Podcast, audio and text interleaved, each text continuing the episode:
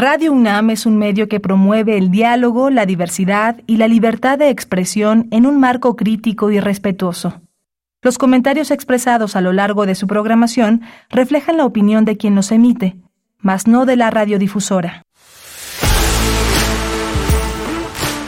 Radio UNAM presenta Prisma RU.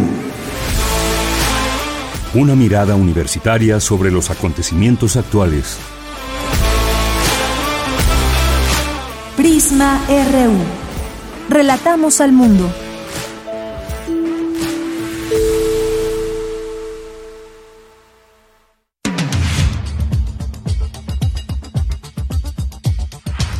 Una de la tarde con cuatro minutos. Muchos saludos a todas y todos ustedes que ya nos sintonizan aquí en el 96.1 de FM. Se fue la semana y entre que cambiamos de mes, iniciaron clases de la SEP. ¿Qué tal les fue de regreso a clases? Ya nos contarán. Y mucha información. Ayer también cuarto informe de gobierno del presidente Andrés Manuel López Obrador. Un mensaje por ahí de alrededor de una hora en Palacio Nacional. Invitados el gabinete también. Vamos a hablar hoy de todo esto tendremos esta información y un análisis del tema de la seguridad en el país, un tema también que se abordó ahí con algunas cifras en el informe de gobierno. Pues es parte de lo que tendremos el día de hoy. También tendremos una eh, esta entrevista sobre seguridad con el maestro Alberto Erubiel Tirado y también vamos a platicar de una propuesta de un libro, Manual de Periodismo Científico. Muy interesante todo esto cómo hacer periodismo científico en México, qué camino seguir. Bueno, este es un manual que nos lo, nos lo dice todo y vamos a tener aquí en entrevista a René Anaya que eh, pues llevó a cabo, confeccionó este manual de periodismo científico y nos va a platicar sobre este su libro y toda la propuesta que hay en él. Así que paren oreja quienes quieren dedicarse al periodismo científico porque pues consta de ciertas características y sobre todo pues de entrada que nos debe apasionar este tema, llevarlo, cómo se lleva desde el periodismo a toda la divulgación también que se genera desde el periodismo y pues todo el tema científico. Ya lo platicaremos con el autor. También tendremos hoy es viernes ya de corriente alterna y Ángel Adrián Huerta, que es estudiante y parte de la unidad de investigaciones periodísticas de corriente alterna, nos va a hablar de la prisión política de Antonio Barragán, de una, una persona de, pues ya se han obtenido pruebas de inocencia, pero sigue, sigue en la cárcel. Vamos a a tener esta información con este estudiante de corriente alterna. Vamos a tener también por aquí a Refractario RU, el maestro Javier Contreras, que también va a analizar el cuarto informe de gobierno, retos, resultados, la división de Morena y la, y la ruptura en el Senado, atentado contra Cristina Fernández de Kirchner y los discursos de odio en América Latina. Hay una persona que se acercó a Cristina Fernández, le apuntó con una pistola y disparó, pero no salió ninguna bala de las cinco que tenía esta arma. Ahí los videos, algo intempestivo, de pronto sucedió así. Vamos a tener también estos temas y cerramos con Melomanía RU con Dulce Wet aquí en Prisma RU. Bien, pues le damos la bienvenida para que nos escuche de aquí hasta las 3 de la tarde. Mucha información, así que 13 con 7 minutos ya. Desde aquí, relatamos al mundo. Relatamos al mundo. Relatamos al mundo.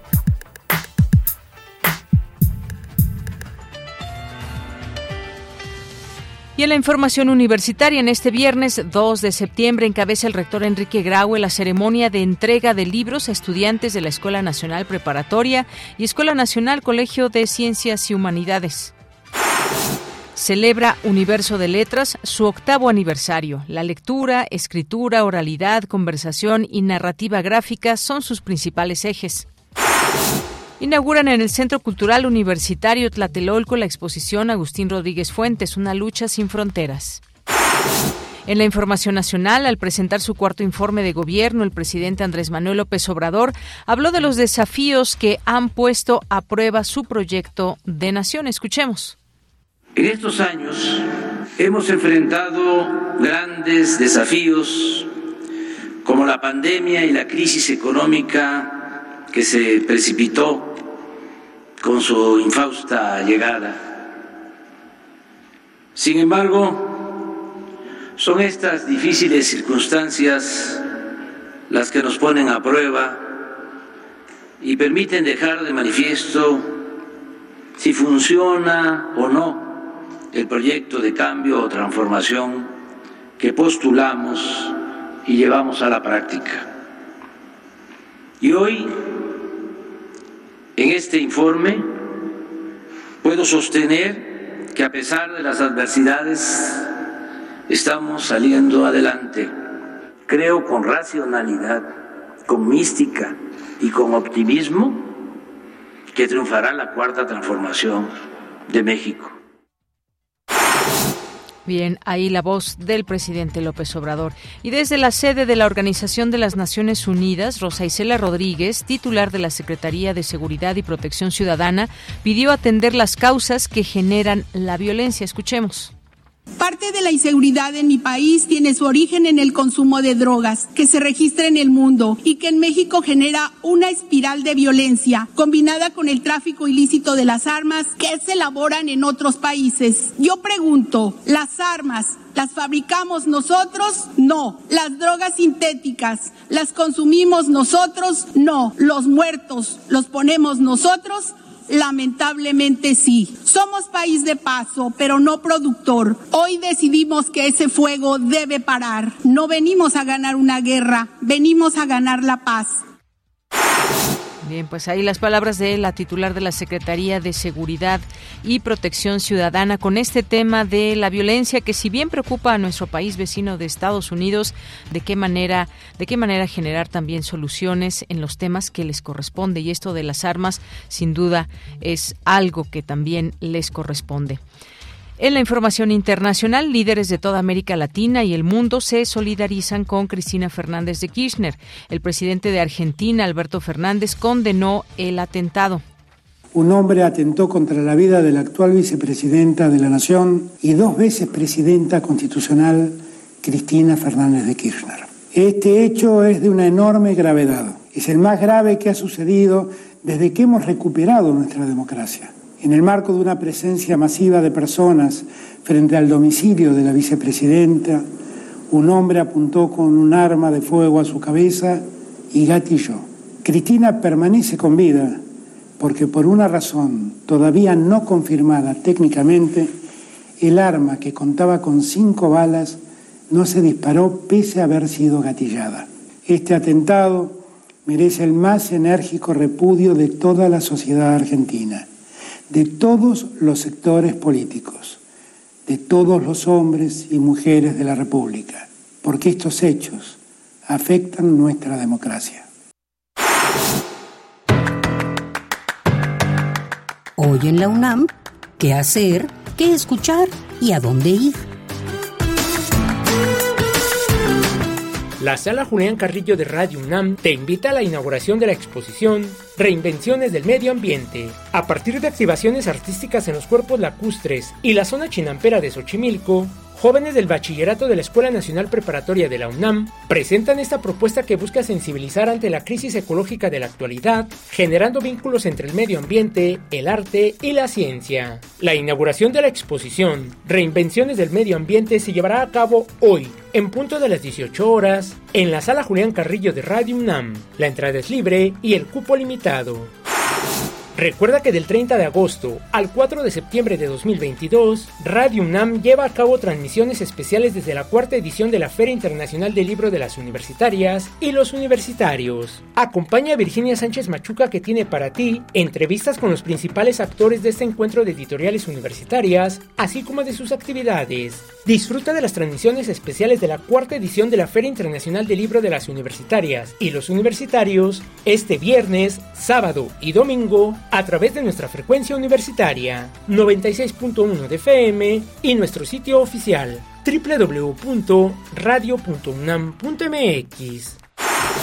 Hoy inicia la edición número 29 del Festival Internacional de Teatro Universitario organizado por Teatro UNAM, un encuentro entre estudiantes, docentes y especialistas de la dramaturgia, quienes presentarán obras en competencias seleccionadas tras una convocatoria internacional, así como lecturas dramatizadas, proyecciones y venta de publicaciones especializadas. Además se llevará a cabo la entrega del reconocimiento Luisa Josefina Hernández a la docencia teatral. La edición número 29 del Festival Internacional de Teatro Universitario se llevará a cabo del 2 al 11 de septiembre en los distintos espacios y foros del Centro Cultural Universitario. Consulta la programación completa en las redes sociales del Festival Internacional de Teatro Universitario y Teatro UNAM.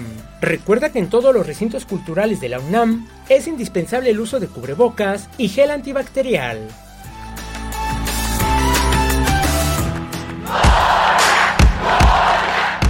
Campus RU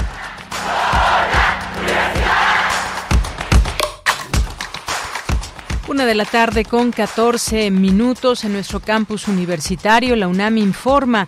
El día de hoy se ha convocado desde diversas cuentas y a través de las redes sociales a una concentración en la ciudad universitaria para recordar los lamentables sucesos ocurridos el 3 de septiembre de 2018, cuando un grupo de violentos agredió a una manifestación pacífica de estudiantes de nuestro bachillerato.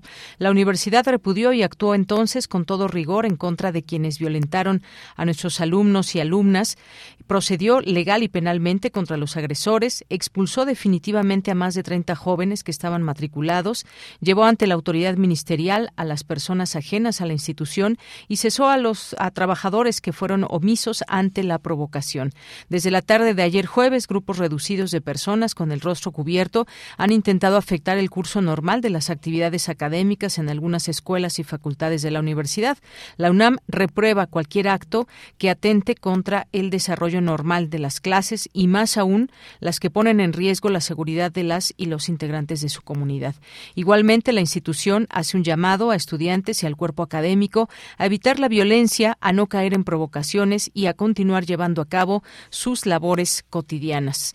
Y bueno, pues este es el comunicado que da a conocer hace unos, minutos nuestra casa de estudios. Y bien, nos vamos ahora con mi compañera Virginia Sánchez, encabeza el rector Enrique Grau la ceremonia de entrega de libros a estudiantes de la Escuela Nacional Preparatoria y Escuela Nacional Colegio de Ciencias y Humanidades. Vicky, ¿cómo estás? Muy buenas tardes, adelante.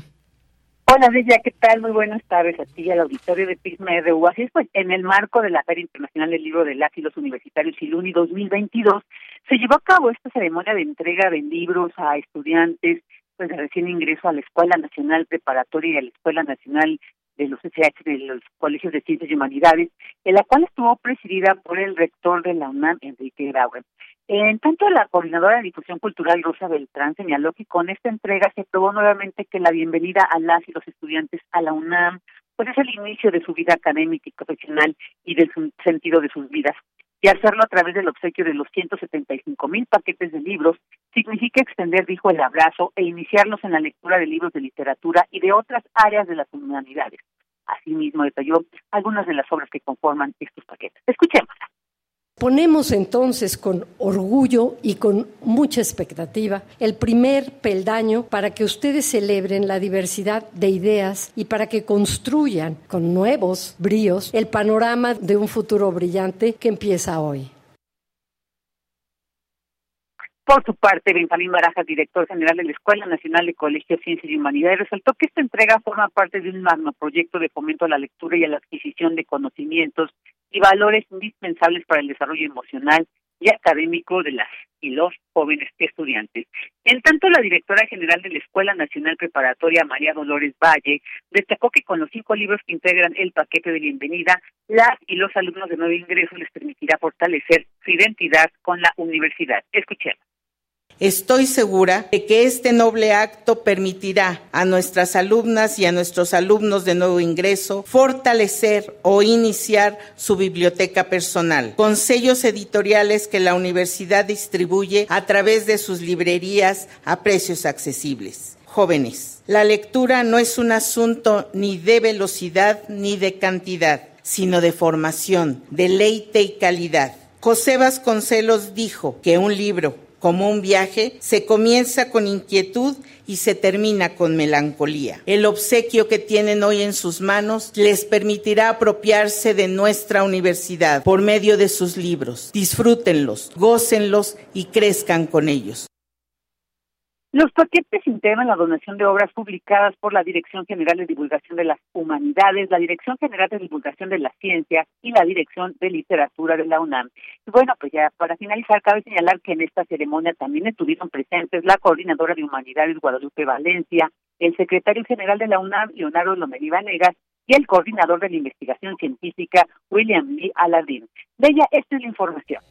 Vicky, muchas gracias y muy buenas tardes. Igualmente, Bella, buenas tardes.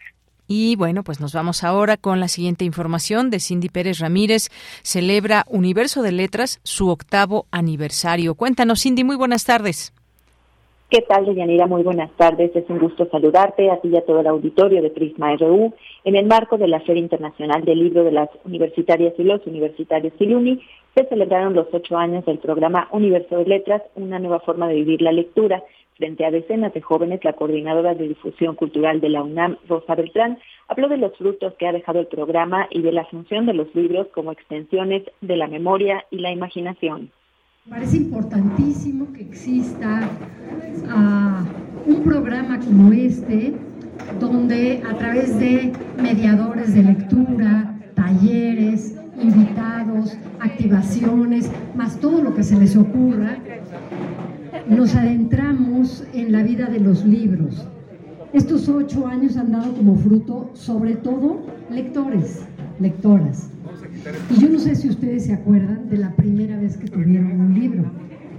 Cada quien tiene una historia distinta. Cada vez que te preguntan cuándo fue la primera vez que empezaste a leer, cada quien cuenta una historia distinta, porque a lo mejor algunos de nosotros, nuestra primera historia no fue con el libro en la mano, sino fue algo que nos contaron o algo que inventamos.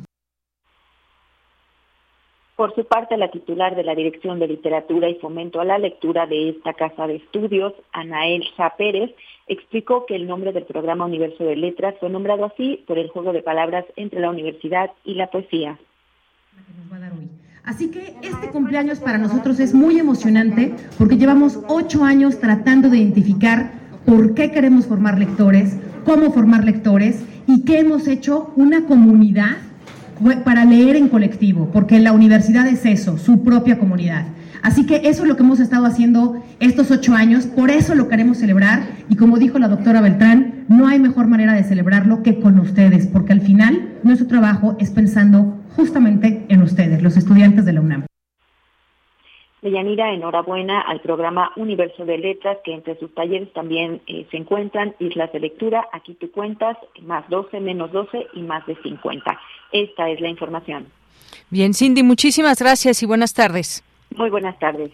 Bien, pues también conozcan, conozcan a detalle todo lo que ofrece eh, Universo de Letras en su página de internet. Hay, hay una convocatoria actualmente que pues pueden participar en ella, universodeletras.unam.mx. Nos vamos ahora con Dulce García. Destacan en la UNAM la importancia de los vehículos lunares para la investigación. ¿Qué tal, Dulce? Muy buenas tardes.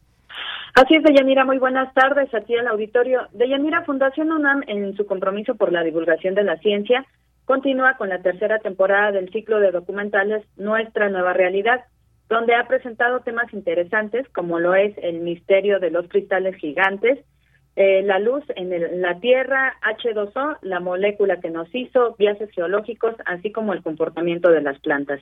Y en esta ocasión, Deyanira, como bien lo mencionas, presentó la conferencia Vehículos Lunares, el rover lunar, en donde el doctor Alberto Flandes, del Instituto de Geofísica de la UNAM, detalló cómo se han hecho estas investigaciones con los vehículos de diseño simples en la Luna o también en Marte. Es un diseño simple pero bastante interesante. Vamos a escuchar por qué. Y hay un, un, rover futuro que se planea colocar en pocos días. La misión es de los Emiratos Árabes Unidos en colaboración con Japón y va a ser lanzada por SpaceX. Pero bueno, el detalle en general, al menos por el momento, por la limitación de peso, es que, eh, pues, aunque se hayan sofisticado los, los rovers, sobre todo en instrumentación, pues siguen manteniendo o deben seguir manteniendo esa simplicidad en sus diseños.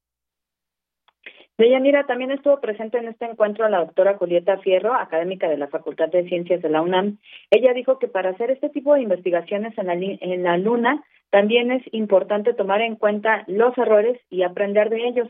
Y dio algunos ejemplos, vamos a escucharla una de las salpicaderas de uno de los rovers que fueron se rompió y empezó a, empezaron a avanzar los astronautas en la superficie de la luna y el polvo empezó a aventarse por todos lados.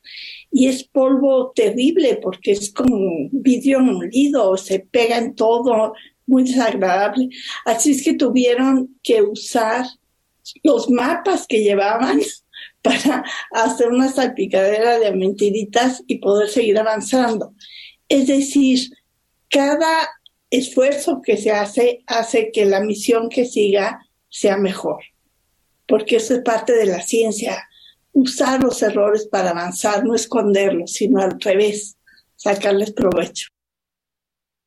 Y bueno, de mira, la doctora Julieta Fierro continuó explicando que hace 50 años se llevaron cilindros a la Luna para recuperar parte del subsuelo, pero que en ese momento no se pudieron analizar. Sin embargo, ahora ya se hace este análisis de esas muestras que se tomaron a través de técnicas modernas, que en aquel entonces no estaban, y bueno, pues ahí refiere a esto de aprender del error y no tomarlo como algo, algo malo en la investigación. Esta es la información de Yanira. Bien, pues muchas gracias, Dulce. Gracias a ti, muy buenas tardes. Muy buenas tardes. Pues sí, efectivamente, esto de los errores, de los errores se aprende y también, pues, destacar que, pues, puede haber equivocaciones, puede haber errores, pero se aprende y se genera conocimiento también de todo ello. Nos vamos ahora con Luis Fernando Jarillo, que nos tiene la información del cuarto informe de gobierno del presidente Andrés Manuel López Obrador. ¿Qué tal, Luis Fernando? Muy buenas tardes. Adelante. Muy buenas tardes, Deyanira, a ti y a todo el auditorio de Prisma RU. La administración del presidente Andrés Manuel López Obrador ha enfrentado grandes crisis, como la pandemia de COVID-19 o la crisis económica que ésta generó. Sin embargo, son estos retos los que han permitido conocer si el proyecto que encabeza funciona o no. Estas fueron las palabras con las que dio a conocer su cuarto informe de gobierno desde Palacio Nacional. Escuchemos.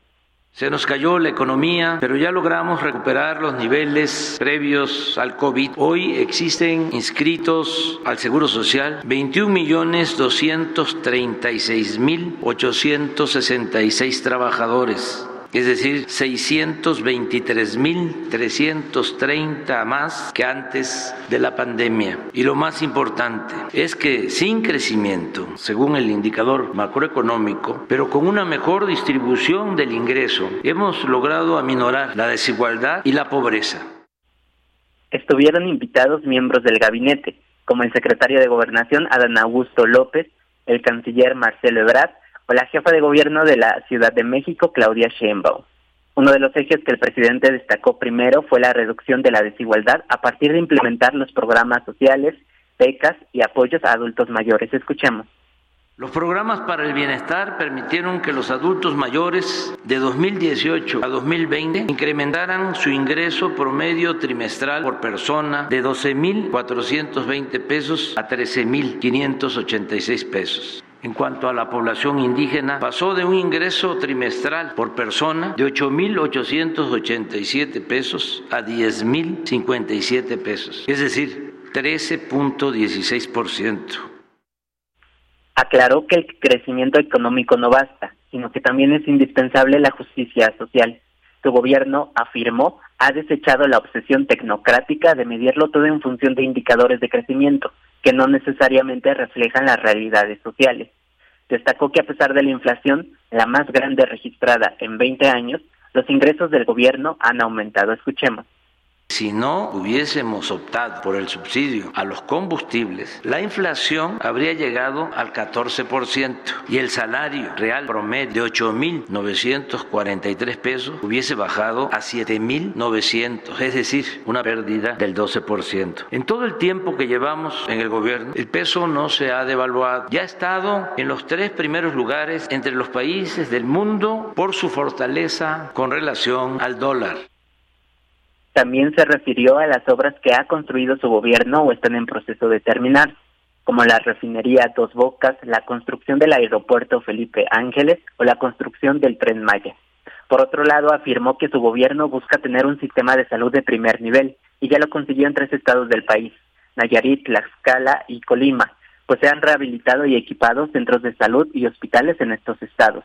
Dijo que se han contratado al 97% de médicos especialistas que se requieren y basificado a 1.470 trabajadores de salud. En materia de seguridad, el mandatario dijo que los delitos del fuero federal han bajado en 29.3% y en coordinación con los gobiernos estatales y municipales informó que se ha logrado disminuir el robo de vehículos en un 43.1% el secuestro en un 81%. Informó que ya hay más miembros de la Guardia Nacional que policías estatales en 19 entidades federativas. Escuchemos. Por eso envié el día de ayer al Congreso una iniciativa de reforma legal integral con el propósito de que la Guardia Nacional pase a formar parte de la Secretaría de la Defensa, con el único afán de que se consolide, de que mantenga su disciplina y profesionalismo y sobre todo para que no se corrompa como sucedió con la antigua Policía Federal. Finalmente, el Congreso abrió su periodo ordinario de sesiones con la recepción del informe y la visita del secretario de Gobernación. Esta es la información de Yanira. Luis Fernando Jarillo, muchas gracias. Buenas tardes. Buenas tardes. Bien, pues ahí algunos de los datos en torno a este cuarto informe de gobierno. Muy importante todo ese tema económico al que se refirió al inicio el presidente. Eh, 2018 dijo los más ricos de México ganaban 18 veces más que los pobres. Ahora se redujo a 16 veces. También, pues, eh, todo ese tema de las realidades sociales, los ahorros del erario público, el plan de cero corrupción que dice ha generado ahorros de, por dos veinticuatro billones de pesos. También el, la reducción en 95% al robo de combustible, el huachicol y bueno, pues algunos de estos aspectos que señaló y sin duda el tema de la inflación que pues la mayor eh, desde hace 20 años y algunas otras cosas como ya lo mencionaba Luis Fernando, cómo se logrará también incrementar o mover la economía, pues ahí estos proyectos que tiene en marcha el aeropuerto Felipe Ángeles, la refinería Dos Bocas y el tren Maya también. Algunos puntos de su discurso que también se comentaron. Dice, en México ya no domina la oligarquía, sino que existe un gobierno democrático cuya prioridad son los pobres, la corrupción no se tolera, ni hay impunidad para nadie, se acabaron los privilegios fiscales,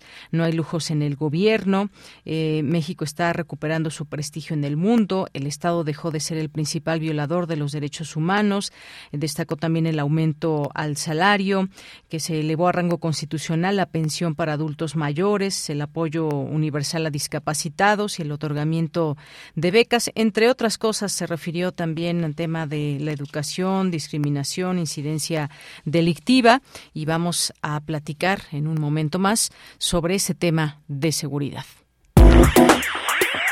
Queremos escuchar tu voz. Síguenos en nuestras redes sociales. En Facebook como Prisma RU y en Twitter como arroba PrismaRU. Bien, pues sí, detengámonos en este tema de la seguridad, uno de los grandes retos en este en este gobierno y que pues no podemos dejar de hablar el día de hoy al análisis porque pues el segundo tópico al que dedicó más eh, tiempo fue este el de la seguridad y donde dijo que su gobierno ha logrado eh, contener la tendencia al alza de los anteriores sexenios basado en cifras de homicidios, los cuales resaltó han caído 10.4 eh, puntos porcentuales en los que va en lo que va de su gobierno. Hemos invitado hoy al maestro Erubiel Tirado, que es coordinador del programa eh, Seguridad Nacional y Democracia en México, los desafíos del siglo XXI de la Universidad Iberoamericana y es especialista en estos temas de seguridad nacional. ¿Qué tal, maestro Erubiel? Muy buenas tardes. Buenas tardes, saludo para ustedes, auditorio. Pues un gusto saludarle. Vayamos analizando esta parte del mensaje del cuarto informe de gobierno del presidente Andrés Manuel López Obrador. ¿Cómo vio usted cómo se abordaron estos distintos eh, temas? ¿Qué es lo que nos puede decir como un primer comentario de lo que escuchó el día de ayer? Bueno, evidentemente el presidente pone la nota y el énfasis en digamos, en empujar lo que es eh, la completa militarización de la seguridad pública del país y obviamente para ello de una manera ya casi conexa salta de, entre la reducción de, de incidencia delictiva a la justificación de dicha militarización, lo cual no necesariamente tiene, una lógica a partir de que hay una definición no solamente conceptual, sino en este caso hasta constitucional, eh, de que la seguridad pública en este país es y debe ser civil, ¿no? Y entonces eh, se ha optado por por una por forzar estas justificaciones e incluso interpretaciones de que pues no se militariza simplemente porque lo dice el presidente y porque en el fondo al ver que la, la reforma constitucional para para realmente forzar la naturaleza de la seguridad pública desde ese nivel en el Estado mexicano que no, no va a transitar este como, debe ser en nuestro, sistema eh, constitucionalista. Pues entonces forza las interpretaciones justificando en ese sentido que si no se militariza la seguridad pública, pues entonces no va a haber eh, progreso o logros en materia de seguridad, lo cual también es cuestionable, ¿no? El, las cifras, este, aunque le dedico un, poco más de tiempo al, al, tema en relación con otros, este, en realidad destaca también por sus misiones. Primero por lo que dice, evidentemente, en cuanto a esta diferenciación entre delitos federales y delitos de fuero de fuero común este y, la disminución en materia federal de los delitos que son de ese de ese nivel pues en realidad en, su conjunto no representan el 10% de toda la, de todo el catálogo eh, de, de definiciones de que tiene que investigar o tienen que investigar las autoridades a nuestros niveles de gobierno, es decir, más del 95% más o menos, si no me equivoco, quizá 97%, este, o, menos del 10, del casi 90%, este, son, son delitos del fuero común. Es decir, cuando nos hablan de una disminución del 30% de, de los delitos del fuero federal, en realidad este, nos están hablando de una disminución este, pírrica, ¿no? Este, entonces, en ese sentido, pues sí nos mienten con la verdad. Y en ese sentido yo creo que pues, hay que señalarlo, es una trampa en términos de, de, de, pues, destacar logros que, no los hay. Lo mismo pasa en los otros en los otros eh, señalamientos de, de, delitos que además no menciona todos, menciona en ese sentido los que considera que le sirven para justificar la militarización de la seguridad pública, ¿no? El caso del robo de vehículos, que, no sé si se, si hay menos denuncias, este, ahí sí puede haber un, digamos, una, un avance en materia de, de la de la prevención de la persecución o contención de ese fenómeno, pero debemos considerar que siendo un delito patrimonial en el que están de por medio el cobro de seguros, pues obviamente la cifra negra prácticamente no existe, contrariamente a lo que es el secuestro, es decir, que ha disminuido más de un 80%, eh, es este muy relativo, por no decir que en términos metodológicos puede ser eh, una mentira, porque por la misma naturaleza del delito en el que las, familiares de las víctimas y los ciudadanos involucrados en esto prefieren no llamar a la participación, como debe ser, de los de, las autoridades y negociar por su cuenta la posible liberación de las víctimas, ¿no? Entonces, muy poco, así, ahí la cifra negra es, altísima, ¿no? Y la participación y la eficiencia terminal de las autoridades pues, es, mínima, ¿no? Entonces, este tipo de detalles no son no son muy este, evidentes y bueno, pues señalándola desde, el, desde el ámbito presidencial, pues, pues uno puede darle beneficio de la duda, pero sin embargo los datos no son no se corresponde con, con, con el dicho presidencial. Y obviamente aquí la, el, dato principal, que es de los homicidios dolosos, pues contrasta muchísimo con el hecho de que que va de este sexenio cada año en promedio tenemos de 30 mil homicidios, ¿no? Y lo cual a estas alturas del sexenio, como, como el presidente dice, este pues eh, ya, ya rebasó el récord, pongamos entre comillas, de de Calderón y de Peña Nieto, y eso y eso es un digamos eso es un logro entre comillas, ¿no? que, contradice su, su presunción. Y por último en el aspecto de, de, las omisiones este va a contrapelo estos estos señalamientos que hace el presidente de lo que no dijo las desapariciones en este en el mes de mayo pasado eh, nuestro país llega a documentar oficialmente más de 100.000 desapariciones, ¿no?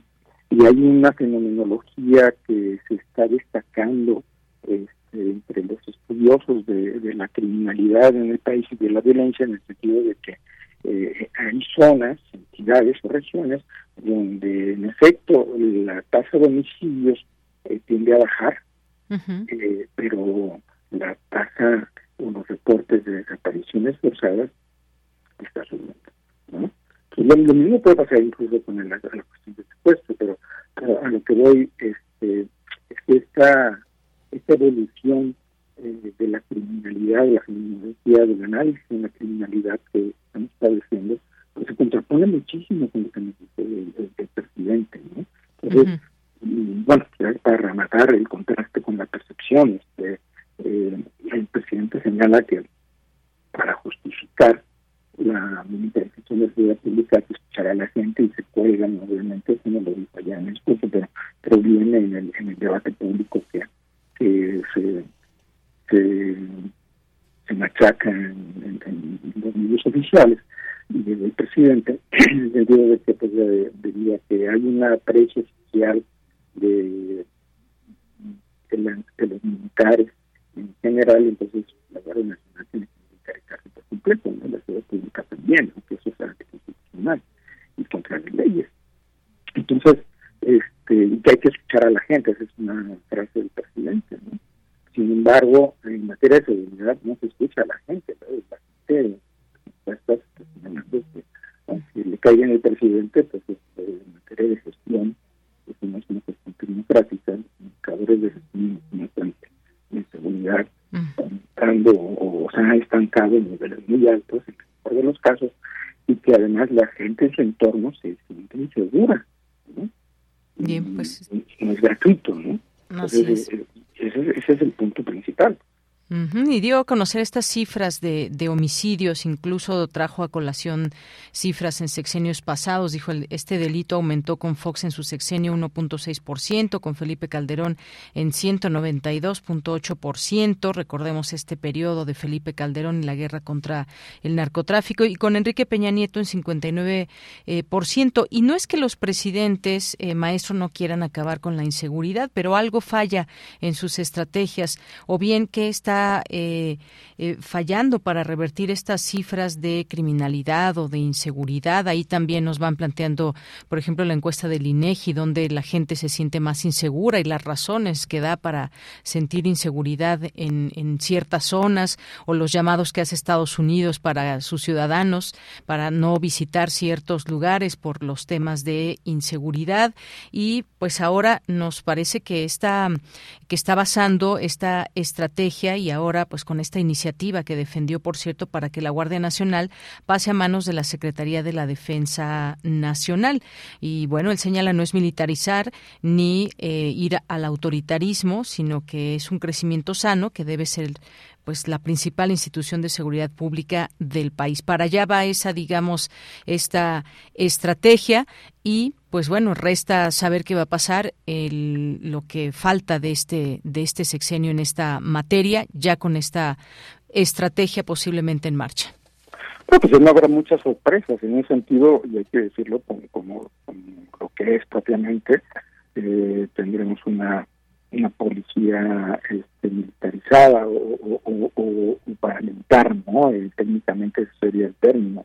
Entonces, este eh, y que nos pondría al lado de regímenes como los de Irán, por ejemplo, ¿no? nada más un caso, ¿no? Y que no necesariamente va de la mano con la pues con lo que debe ser el papel primero de la seguridad pública y segundo el no menos importante el papel de las fuerzas armadas en democracia es decir este, no se está diciendo que ante una situación crítica no intervengan obviamente esta intervención debe ser temporal. Y hay que recordar que este, la reforma constitucional en aquel también este, diría tramposo o engañoso eh, artículo transitorio que dijo que el reclutamiento y la formación de los, nuevos miembros del nuevo cuerpo este, policial estaría a cargo de la Sedena y sería la razón de que en lo que se consolidaba el nuevo organismo como institución. Ya pasaron eh, casi cuatro años, este, eh, poco más de tres, pero entonces el, asunto es que el, el, el, argumento sigue siendo el mismo, pero ahora para militarizar por completo. Es decir, entonces, a estas alturas no se está consolidando la institución determina que tiene que ponerla por completo bajo la égida de, los militares o de plano, pues eh, nunca se pensó que se iba a hacer el, un, un órgano civil. ¿no? Bien, pues hay que señalarlo desde el principio, ¿no? Y, nos mienten evidentemente con el asunto de la estrategia. Se caen los argumentos presidenciales, por desgracia, ¿no? Bien, pues ahí tenemos estas cifras que da a conocer, tenemos una realidad también y tenemos esta posibilidad también de que se pase a manos la Guardia Nacional, a manos de la Secretaría de la Defensa Nacional y ya iremos analizando los números que vayan surgiendo de aquí a un año, cuáles son las metas y objetivos en esta materia, están o no claros, cómo hacerlo, pues todo, todo esto que abona siempre a la discusión. Maestro Erubiel Tirado, muchas gracias por estar aquí en Prisma RU.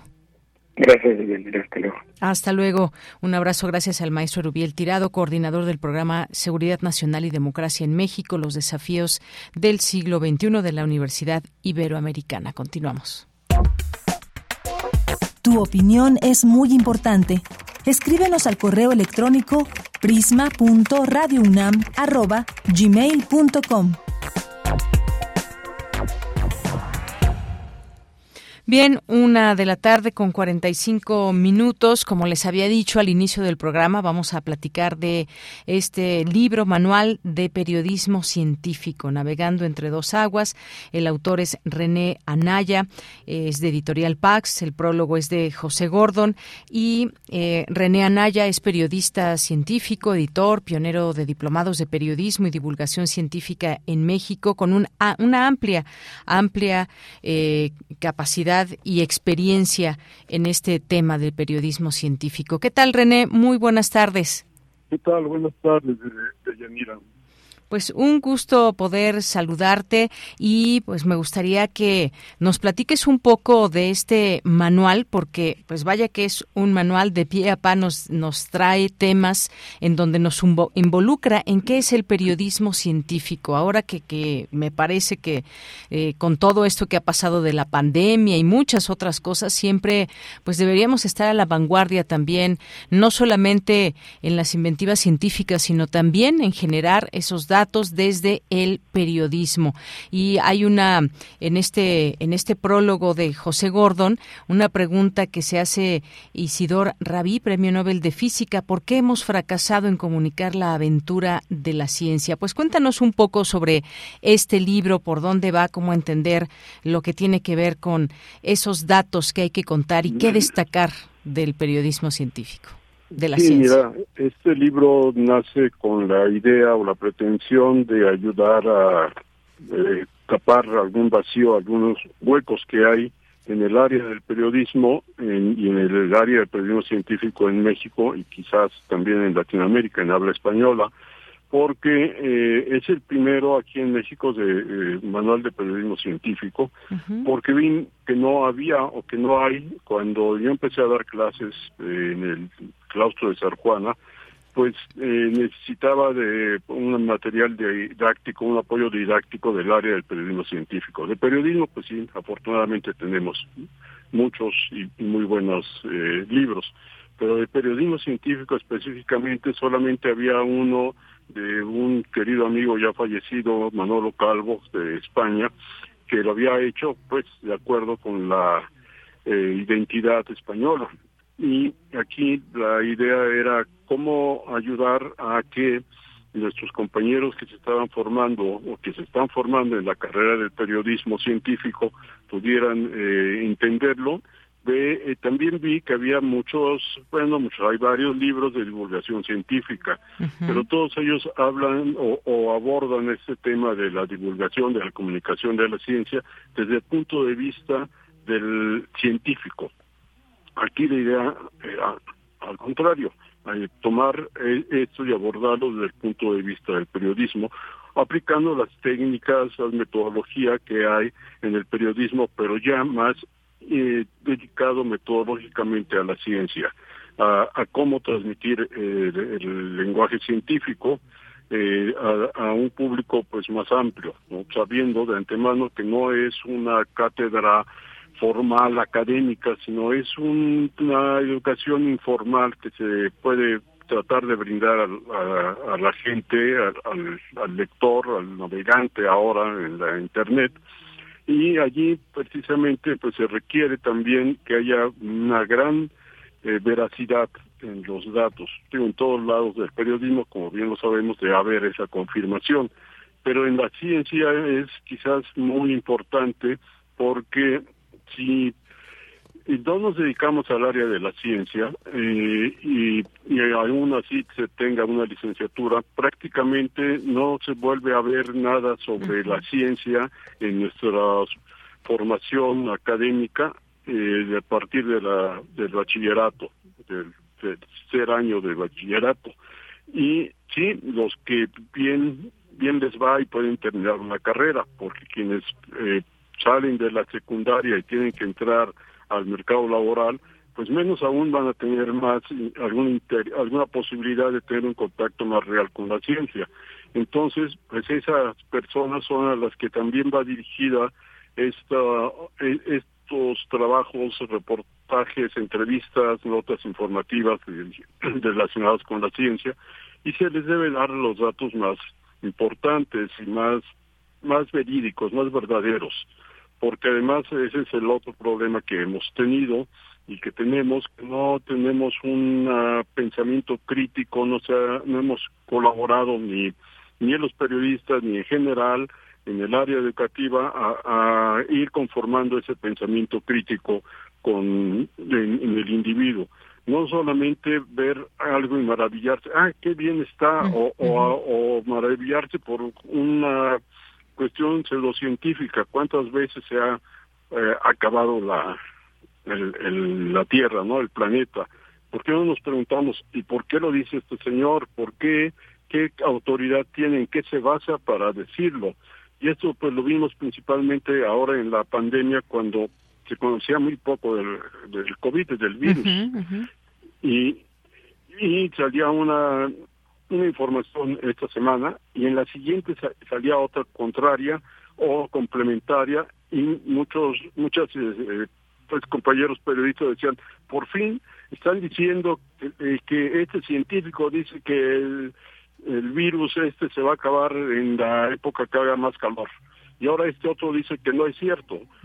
¿A quién se les va a hacer caso? Los dos mienten. No, los dos tenían razón, los dos estaban haciendo hipótesis y estaban tratando de confirmar, porque esa es una de las cuestiones importantes en la ciencia. La ciencia no es eh, un, dogma, ¿no? No, no es dogmática, no es la verdad absoluta, nunca se tiene la verdad absoluta en la ciencia. Cada vez se va complementando, se va haciendo más y más eh, corroborando una hipótesis o descartándola cuando efectivamente ya no nos sirve o no nos ayuda a comprender algún fenómeno, como en el caso de esto el coronavirus, que algunos sí decían, bueno, va a comportarse como otros coronavirus y en la época de, de calor va a desaparecer. Pero este coronavirus pues tiene características muy diferentes, como ya lo hemos visto, y allí es donde deberíamos también entrar los periodistas a a desterrar esa, esa cuestión de que lo que se dice aquí lo dijo la ciencia y no hay vuelta de hoja. No, todo puede ser eh, perfeccionado, perfectible. Y esa es una de las cuestiones muy importantes de la ciencia y que el periodista científico pues debe estar muy claro en esa situación, en esa circunstancia, si tomar esos datos con la verdad, con la debida reserva, porque también cuántas veces eh, nos han dado la cura completa y verdadera del cáncer. y, lo, y lo que sucede es que es una investigación en la que con un grupo de animales de experimentación se vio que una sustancia determinada podía disminuir el número de células malignas en esa especie. Pero de allí a, dar todo el brinco hasta verlo en el ser humano, pues es una serie de, de pasos que se deben dar lo cual no quiere decir que esas hipótesis se, se, descarten, no, sí sirven, tanto sirven para ir perfeccionando su metodología o sus sustancias, como sirven para saber esa sustancia no nos sirve. Por lo tanto, bueno, en, la ciencia, bien lo sabemos, ninguna investigación eh, es, es inútil, ¿no? Todas sirven.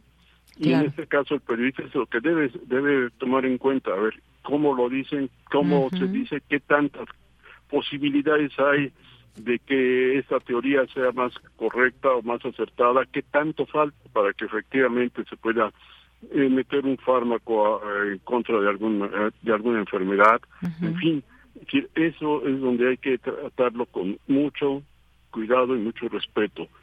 Y también quitarnos la otra cuestión, pues lo dijo el premio Nobel, ¿no? El premio Nobel se puede equivocar, en la ciencia no hay la autoridad absoluta.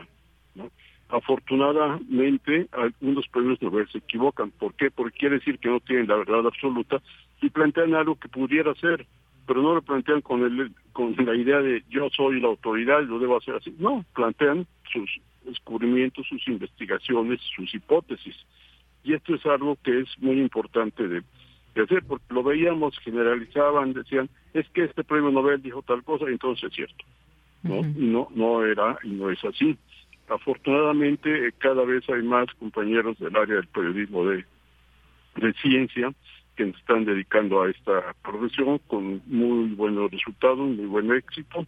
Y, y entonces también compañeros de las áreas de la ciencia y de las áreas de la comunicación pueden, me parece, ayuda, eh, leer este libro, tomarlo como efectivamente una especie de manual de ir de la mano viendo, comprobando cómo se hace una entrevista, cómo se hace un reportaje, más bien cuáles son las mañas que yo he obtenido para hacer ese reportaje, esa, esa entrevista, con las técnicas que se tienen, con las técnicas periodísticas que se tienen.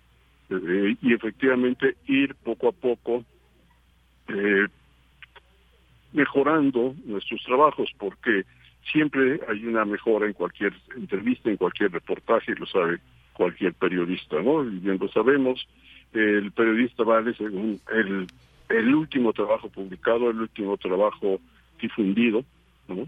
Y, y en ese sentido, pues es una, sabemos muy bien que es una preparación continua en todos, ¿no? Y yo creo que en el manual, bueno, también se plantea una breve historia del periodismo científico en México, bosquejos sobre el periodismo científico en México, principalmente más en los últimos 50 años, donde eh, afortunadamente pues he sido pues testigo de, muchos cambios que ha habido aquí en, el país, donde a pesar de lo que se supone y se ve, se percibe, sí ha aumentado más el, eh, el interés por el periodismo de ciencia, por lo menos en compañeros periodistas de ciencia que, que van cada vez más eh, sumándose a este grupo de, de, periodistas especializados, donde nos hace falta un poco más, es en los medios, que haya más todavía, sí hay, pero que haya más todavía, más medios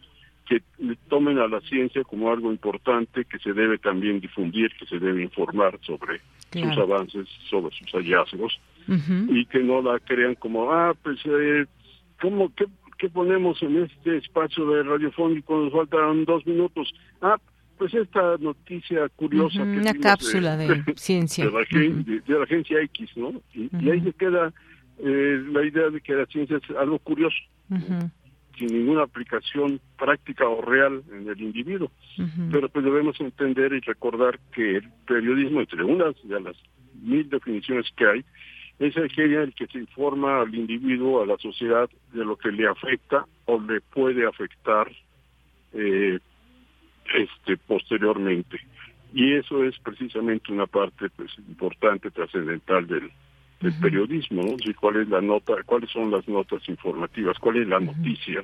Muchas veces se ha dicho y también alguien lo ha comentado. Eh, noticia es todo aquello que un individuo o un grupo no quiere que se sepa y hay que hacerlo saber. Y todo lo demás, dicen, es publicidad. Efectivamente, pues tenemos lo que ahora se llama periodismo de investigación, ¿no? Son grandes reportajes en los que se van descubriendo en todas las áreas de la, pues, de, la sociedad eh, cuestiones que son importantes, que es eh, necesario que la gente conozca para que vayan normando su criterio y vayan tratando de en lo más que se pueda influir en una política, en este sentido, una política científica de Estado, en una política política, política económica, política social, según, y esa es una de las tareas, eh, pienso, del periodismo científico, que nos ayude a conformar, por un lado, como ya lo comentaba, un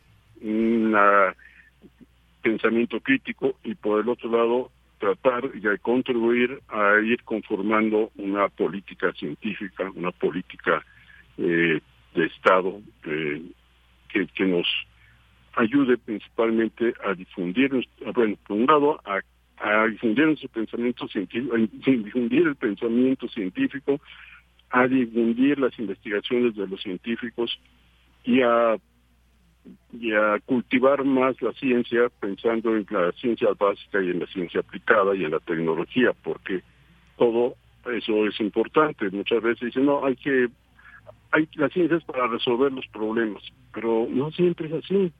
Es decir, la ciencia es, por, entre otras razones, porque el individuo, porque la gente tiene necesidad de saber, tiene la curiosidad, empieza a preguntarse, y así empiezan muchas investigaciones, el científico empieza a preguntarse, ¿y por qué sucede tal cuestión? ¿Y por qué pasa tal cosa?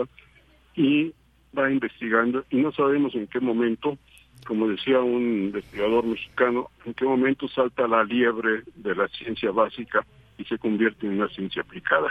Bien, pues Sí, eh, René nos abre la ciencia todo un mundo, cómo hacemos para contar, eh, para contar la ciencia, son pues eh, muchas veces relatos fascinantes que se han podido sacar desde la ciencia. Hablando de tiempo, se nos ha acabado el tiempo.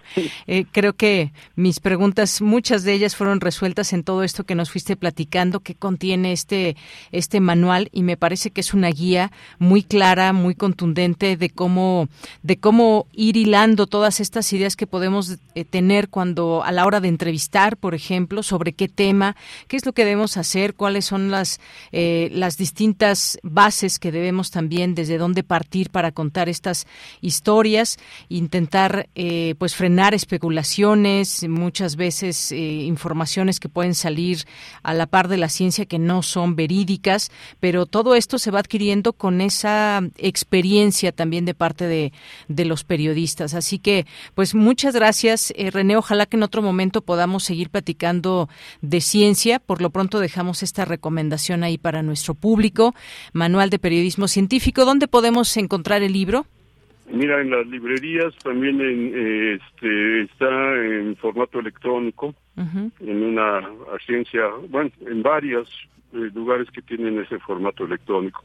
En las librerías, pues principalmente las del sur, principalmente una que está subterránea. Muy bien. Bueno, pues René Anaya, muchísimas gracias por estar aquí en Prisma RU de Radio UNAM. Muchísimas gracias. Hasta luego. Hasta luego. René Anaya es periodista con amplia trayectoria, editor, pionero de diplomados de periodismo y divulgación científica en México. Este libro se llama Manual de Periodismo Científico y ya nos dijo dónde poderlo encontrar. Editorial Pax, prólogo de José Gordon. Continuamos, vamos a hacer un corto, regresamos, un corto no, un corte, un corte y regresamos a la segunda hora de Prisma RU. Queremos escuchar tu voz. Síguenos en nuestras redes sociales. En Facebook como Prisma RU y en Twitter como arroba PrismaRU.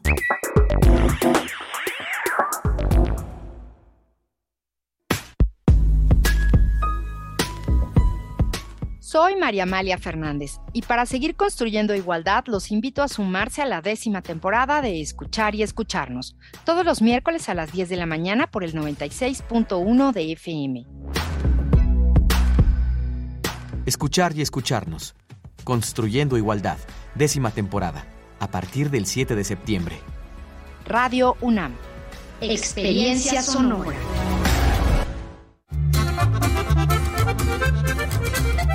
Ciudad Universitaria cumple 7015. Celebremos con música. Trasfrontera CU. Un concierto donde se funden los géneros musicales. Klezmer. Son. Improvisación. Acordeón norteño. Las Islas, Ciudad Universitaria, entrada libre. Sábado 10 de septiembre, 12 pm. Música UNAM invita.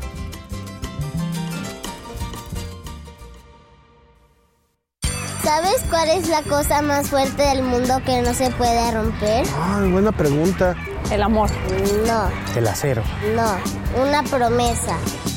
Todos los partidos políticos se comprometieron a escuchar lo que las niñas, niños y adolescentes de México dijeron en la consulta infantil y juvenil 2021 para generar políticas públicas que mejoren nuestro futuro. Conoce los resultados en INE.mx. Mi INE es valioso porque nos escucha y nos une. Hablar para transmitir una idea. Una idea que comunique. Comunicarse para conmover. ¿Realmente sabes cómo hablar? Radio UNAM trae de vuelta el taller para mejorar tu lectura e interpretación de textos en voz alta. Voz tu voz. Dirigido a cualquier persona que desee mejorar su expresión verbal. Imparte Elena de Aro. Sábados de las 11 a las 13.30 horas a través de Zoom. Del 10 de septiembre al 29 de octubre. Cupo limitado a 10 alumnos. Informes e inscripciones en cursosrunam.gmail.com. Más que abrir la boca, es abrir el alma. Radio UNAM. Experiencia sonora.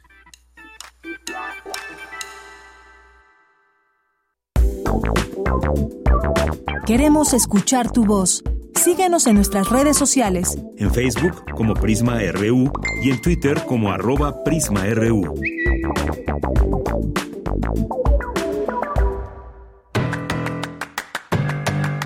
Mañana en la UNAM, ¿qué hacer?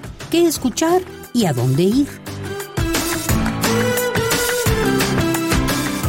La Casa del Lago Juan José Arriola estrena su nueva sala de exhibición, Resquicio, con el objetivo de dar foro a otras voces y formas de creación artística frescas e innovadoras, como el arte joven latinoamericano. Este nuevo espacio abre sus puertas y presenta la exposición Siempre Viva, de Alan Hernández, quien combina la técnica del bordado textil y la herrería, oficios de sus padres de los cuales toma influencia para crear detalladas esculturas colgantes con formas orgánicas que aluden a la flora y fauna. La inauguración de la sala Resquicio y de la exposición Siempre Viva se llevará a cabo mañana sábado 3 de septiembre en punto de las 13 horas en la Casa del Lago Juan José Arreola. La entrada es libre y el cupo limitado. Para las pequeñas y pequeños de casa también tenemos opciones. Te recomendamos la función de la cinta El espantatiburones. El hijo de un tiburón mafioso muere cuando un ancla le cae encima. Oscar un pez con mucho descaro y sueños de grandeza se encontraba en la escena del crimen, y para darse importancia se atribuye a la muerte. Sin duda, un grave error. Disfruta de esta cinta de animación en compañía de tus pequeños y asiste a la función que se llevará a cabo mañana sábado 3 de septiembre a las 12 del día en la Casa Universitaria del Libro de la UNAM, ubicada en Calle Orizaba número 24, Colonia Roma Norte. La entrada es libre y el aforo limitado. En el marco de las actividades de la cuarta edición de la Feria Internacional de las Universitarias y los Universitarios, la Dirección General de Divulgación de la Ciencia de la UNAM presenta el libro ¿Cómo ves? Ecología Urbana, del doctor Luis Zambrano González, biólogo e investigador del Instituto de Biología de la UNAM, quien detalla en su obra cómo el estudio de la ecología ha tomado un papel importante debido al cambio climático y la pérdida de biodiversidad. La presentación del libro ¿Cómo ves? Ecología Urbana se llevará a cabo mañana sábado 3 de septiembre en punto de las 11 horas en el Salón Jaime García Terrés de la Feria Internacional de las Universitarias y los Universitarios, instalada en el Centro de Exposiciones y Congresos de la UNAM. No olvides tu cubrebocas y respetar las medidas sanitarias recomendadas para evitar un contagio de COVID-19. Para Prisma RU, Daniel Olivares Aranda. Bien, estamos de regreso en esta segunda hora de Prisma RU, dos de la tarde con ocho minutos, y queremos hacerles una invitación ahora que estamos escuchando esta información y está en todo su apogeo esta feria eh, universitaria, esta feria del libro de las universitarias y los universitarios, la Filuni, y es que la figura de Max Auf en la UNAM es entrañable y fundamental, tanto en su papel en la dirección de Radio UNAM y como autor y productor en plena época dorada de algunas de las ficciones sonoras registradas recientemente en la memoria del mundo, como en su papel fundador de Voz Viva, que surgió de su inquietud por dejar plasmadas las voces literarias más destacadas de México y América Latina a las generaciones futuras, y que hoy con 60 años de vida llega a la era digital Así que les invitamos a conocer el legado para la cultura sonora que este irreverente trasterrado dejó en nuestra universidad. Y hay un evento que les queremos invitar hoy justamente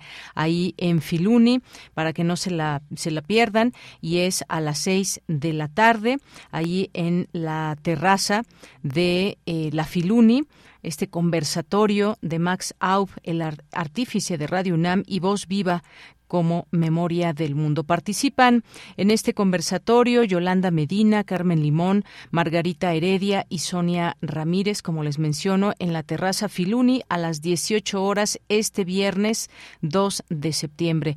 Se los recomendamos ampliamente para que puedan asistir y escuchar toda esta información, datos seguramente muy interesantes de este artífice de Radio UNAM y Voz Viva como Memoria del mundo, Max Aub. Y ahí en Filuni, en la terraza, a las 18 horas. Así que queda esta invitación hecha y que disfruten, por supuesto, toda la Filuni hasta de aquí hasta el domingo, ya toda esta semana que hemos estado informando y además este programa de 5 a 7 de la tarde para que puedan eh, tener desde casa también la posibilidad de dar un viaje por los pasillos de Filuni. Pero qué mejor hacerlo en vivo, así que queda abierta esa invitación para todas y todos. Bien, saludos a quienes están aquí en redes sociales, en Prisma RU en Facebook, arroba Prisma RU en Twitter. Guerrero que nos manda muchos saludos, muchas gracias. Isma Oribe, Mario Navarrete, gracias Mario, aquí con los videos acostumbrados que ya nos tiene por las calles de la ciudad escuchando Prisma RU. Manolo Noriega, Mario Mora, Jorge Morán Guzmán nos dice el, el libro de René Anaya es un excelente apoyo para la divulgación de la ciencia más en nuestro país donde tenemos tanto por hacer en este rubro vital. Pues sí, efectivamente, este manual de periodismo científico y sobre todo para quienes quieren especializarse en esta eh, en este tipo de periodismo, a estudiantes también que están en las aulas y que de pronto dicen, bueno, sí, comunicación, ciencias de la comunicación, periodismo, es muy amplio. Especializarse eh, puede ser una opción desde temprana edad y sobre todo pues en las escuelas de comunicación el hecho de conocer más sobre eh, la ciencia y vista o narrada desde el periodismo retoma gran importancia así que imperdible este libro. Eh, señorita MG muchos saludos. Jorge también nos dice creo que la exposición del doctor Erubiel Tirado no fue muy clara en seguridad en Italia. Los carabineros son una policía militarizada dirigida por civiles y ha funcionado gracias por el dato Jorge Morán seguiremos platicando de estos temas. César Soto, saludos. Doctor Molusco Pedrusco, muchos saludos. Pardusco, perdón, también muchos saludos. Geduca, eh, Jorge nos dice leer, libera y forma. Y además, la UNAM fortalece el orgullo de pertenencia con la entrega de libros. Excelente. Muchas gracias, Irene Q, Rosario Durán Martínez también. Feliz viernes, finalmente, Rosario. Jorge nos dice excelente fin de semana, disfrutando los eventos culturales y propone, si es que hay tiempo, escuchar Rocketman de Elton John. Muchas gracias, Jorge. Ahí lo tomamos en cuenta hacia el final de la emisión. David Castillo, también muchos saludos, como siempre. Karen Rojas, Kaufman, Reyes Vadillo, muchas gracias, Guerrero. También Oscar Sánchez, Tito Amaros, eh, muchas gracias. Eh, Julián, Mayra Elizondo, José Luis León. A todas y todos, muchos saludos. Les seguimos leyendo. Antro Sapiens, eh, UX Research también. Y acompáñenos en esta segunda hora. Todavía tenemos muchas cosas que presentarles y continuamos ahora con esta información de Dulce García. Inauguran en el Centro Cultural Universitario Tlatelolco la exposición Agustín Rodríguez Fuentes, Una lucha sin fronteras. Adelante, Dulce. Buenas tardes, Deyanira. Un saludo para ti y para el auditorio de Prisma RU. Esta muestra es un homenaje gráfico en el que se puede apreciar la vida y la trayectoria de Agustín Rodríguez Fuentes. En la inauguración, Carlos Hugo Morales, secretario general del STUNAM, expresó que el ingeniero fue un personaje que hizo historia. Ha hecho historia en favor del sindicalismo universitario, ha hecho historia en el sindicalismo nacional. El ingeniero fue construyendo y construyó también a nivel mundial donde hay un reconocimiento a la organización sindical. Y por eso esta historia que formó el ingeniero en favor de todos, también nosotros tenemos una historia que vamos a llevar en nuestro corazón. Jacobo Dayan, director del Centro Cultural Universitario Tlatelolco, dijo que Rodríguez Fuentes fue una persona comprometida con las mejores causas. Muy generosamente prestó las instalaciones del sindicato que se encuentran en la Avenida Universidad para que cientos de víctimas de la violencia de este país pudieran pasar la noche y poder tomar algunos eh, alimentos en la sede del sindicato. Mi impresión o, mi relación que tuve con él, todavía siendo yo no siendo funcionario de la universidad, fue una persona comprometida con las mejores causas de este país. Marta Villavicencio, secretaria de conflictos del STUNAM, se refirió a su labor sindical. Se preocupó por acordar convenios que beneficien a todos los trabajadores. En su vida sindical se preocupó siempre por embellecer instalaciones de nuestra universidad. Prueba de ello es el edificio de Centeno 145, que les quiero comentar con mucho orgullo que la plenaria del Congreso de nuestra organización sindical decidió el 28 de agosto nombrar edificio Agustín Rodríguez Fuentes. Por su parte, Francisco Hernández Juárez, presidente colegiado de la UNT, señaló que Rodríguez Fuentes fue un actor fundamental en la vida sindical del país. Como un constructor de lo que es la unidad, la democracia, la libertad, y bueno, siempre lo vamos a extrañar por ello, pero estoy seguro que quienes hoy dirigen al sindicato van a hacer honor al trabajo que él hizo durante muchos años. Mi respeto y siempre mi cariño por un dirigente como Agustín que contribuyó mucho a la transformación del sindicalismo en México. Lourdes C. Rosales, secretaria de organización del Estunam, dijo de él que fue un gran líder. Quienes lo conocimos sabemos de su gran calidad humana, del gran líder que fue, de las enseñanzas que nos dejó un gran maestro y que efectivamente todo el, el que se le acercaba era recibido por él y con el mejor trato y buscando resolver de la mejor manera. Por último, el periodista Ricardo Rafael comentó que Agustín Rodríguez, además de dirigente sindical, también fue un gran universitario. Y esas dos piezas formaban parte de su ser y cada cosa que le hacía, que hacía, jugaban las dos lógicas. No, no solamente defendía una parte de su cuerpo y luego la otra, sino que colocaba a la universidad en el centro y eso obligó a muchos de nosotros a todo el tiempo pensar en la universidad antes que en la silla que cada quien estaba ocupando. De Yanira, la exposición Agustín Rodríguez Fuentes se puede apreciar en el Centro Cultural Universitario Tlatelolco hasta diciembre de 2022.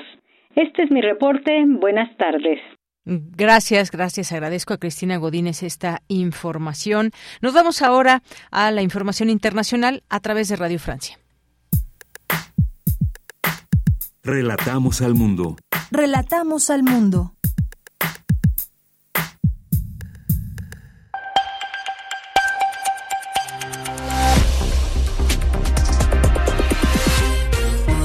Bienvenidos a este flash informativo de Radio Francia Internacional. En los controles lo hace Vanessa Lotron. Hoy es viernes 2 de septiembre y estas son las noticias. Andreina Flores.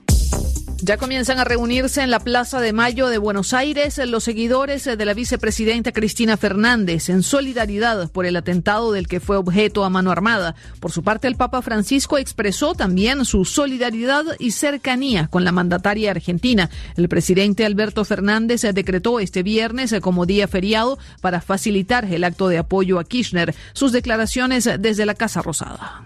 Cristina permanece con vida porque por una razón todavía no confirmada técnicamente, el arma que contaba con cinco balas no se disparó pese a haber sido gatillada. Este atentado merece el más enérgico repudio de toda la sociedad argentina, de todos los sectores políticos, de todos los hombres y mujeres de la República, porque estos hechos afectan nuestra democracia.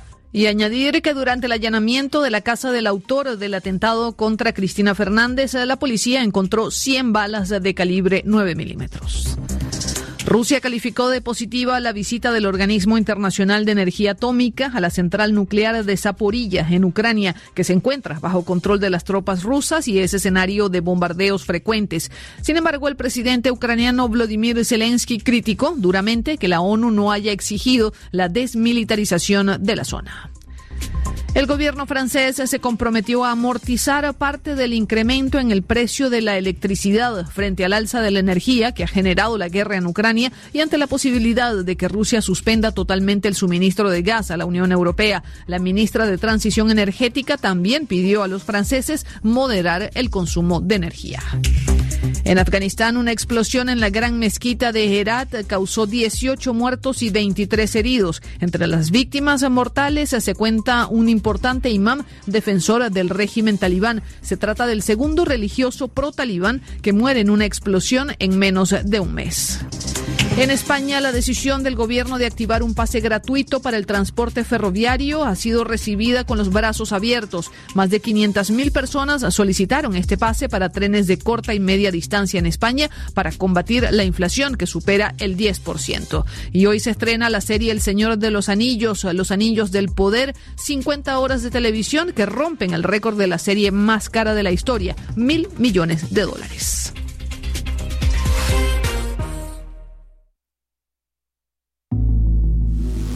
Corriente Alterna, Unidad de Investigaciones Periodísticas, un espacio de la Coordinación de Difusión Cultural de la UNAM. Dos de la tarde con 20 minutos. Entramos a este espacio de corriente alterna y damos la bienvenida a Ángel Adrián Huerta, estudiante y forma parte de la Unidad de Investigaciones Periodísticas. ¿Qué tal, Ángel Adrián? Muy buenas tardes. Hola, Deyanira, muy buenas tardes. Un saludo a todo tu auditorio y bueno, eh, un gusto estar otra vez por acá. Claro que sí. Pues cuéntanos, en esta ocasión nos vas a platicar y también hay un material sonoro que vamos a escuchar en un momento, Prisión Política de Antonio Barragán. Cuéntanos un poco el contexto y qué enmarca este caso del cual nos hablas en esta, en esta semana. En esta entrega pues tenemos el caso de Antonio Barragán Carrasco. Él se, eh, pues, se califica, él se autonombra y también la, organización campesina de la Sierra del Sur eh, lo nombra como preso político y también víctima de esas maquinaciones de Genaro García Luna, ¿no? En particular es acusado por asesinato y secuestro y bueno, eh, organizaciones han eh, insistido en que todo esto pues es una construcción, es un ha sido implicado por solamente por ser campesino y también haber sobrevivido a la masacre de Aguas Blancas. Eh, entonces, bueno, eh, nos metimos un poco a investigar qué había pasado, cuáles son las pruebas y de esto, de, esta, de ese reporteo, pues salió esta investigación que, ahora les presentamos con mucho gusto y también esperando a que, este caso pues pueda sonar para que pueda, pueda salir en libertad Antonio. Pues sí, otro preso político en este país, otro afectado de Genaro García Luna, como nos cuentas. Vamos a escuchar ese trabajo, si te parece bien, y regreso contigo. Creo que sí. Adelante.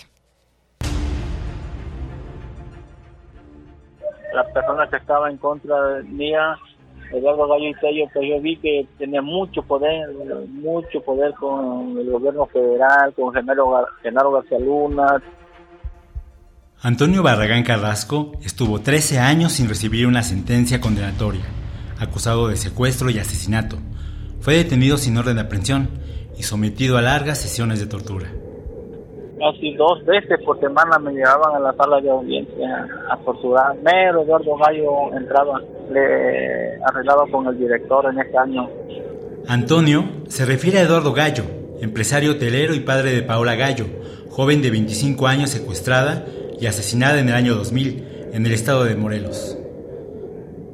Sí, me llevaron volcando de, de allí, de este lugar, a rumbo a Ensenada, dándome golpes en la cara, no, no, en la panza, en las costillas, dándome toques eléctricos con un aparato que se llama, le dicen cigarra para arriar ganado, me dejaron todo quemado, muchas ámpulas, ámpulas en las piernas, en todo, en, en las costillas. De acuerdo a una decena de organizaciones que han acompañado el proceso, su caso es un montaje más de Genaro García Luna, quien le otorgó recursos del Estado a un particular para que se hiciera justicia por su propia mano, incurriendo en fabricación de culpables, violación del debido proceso y tortura. Corriente alterna.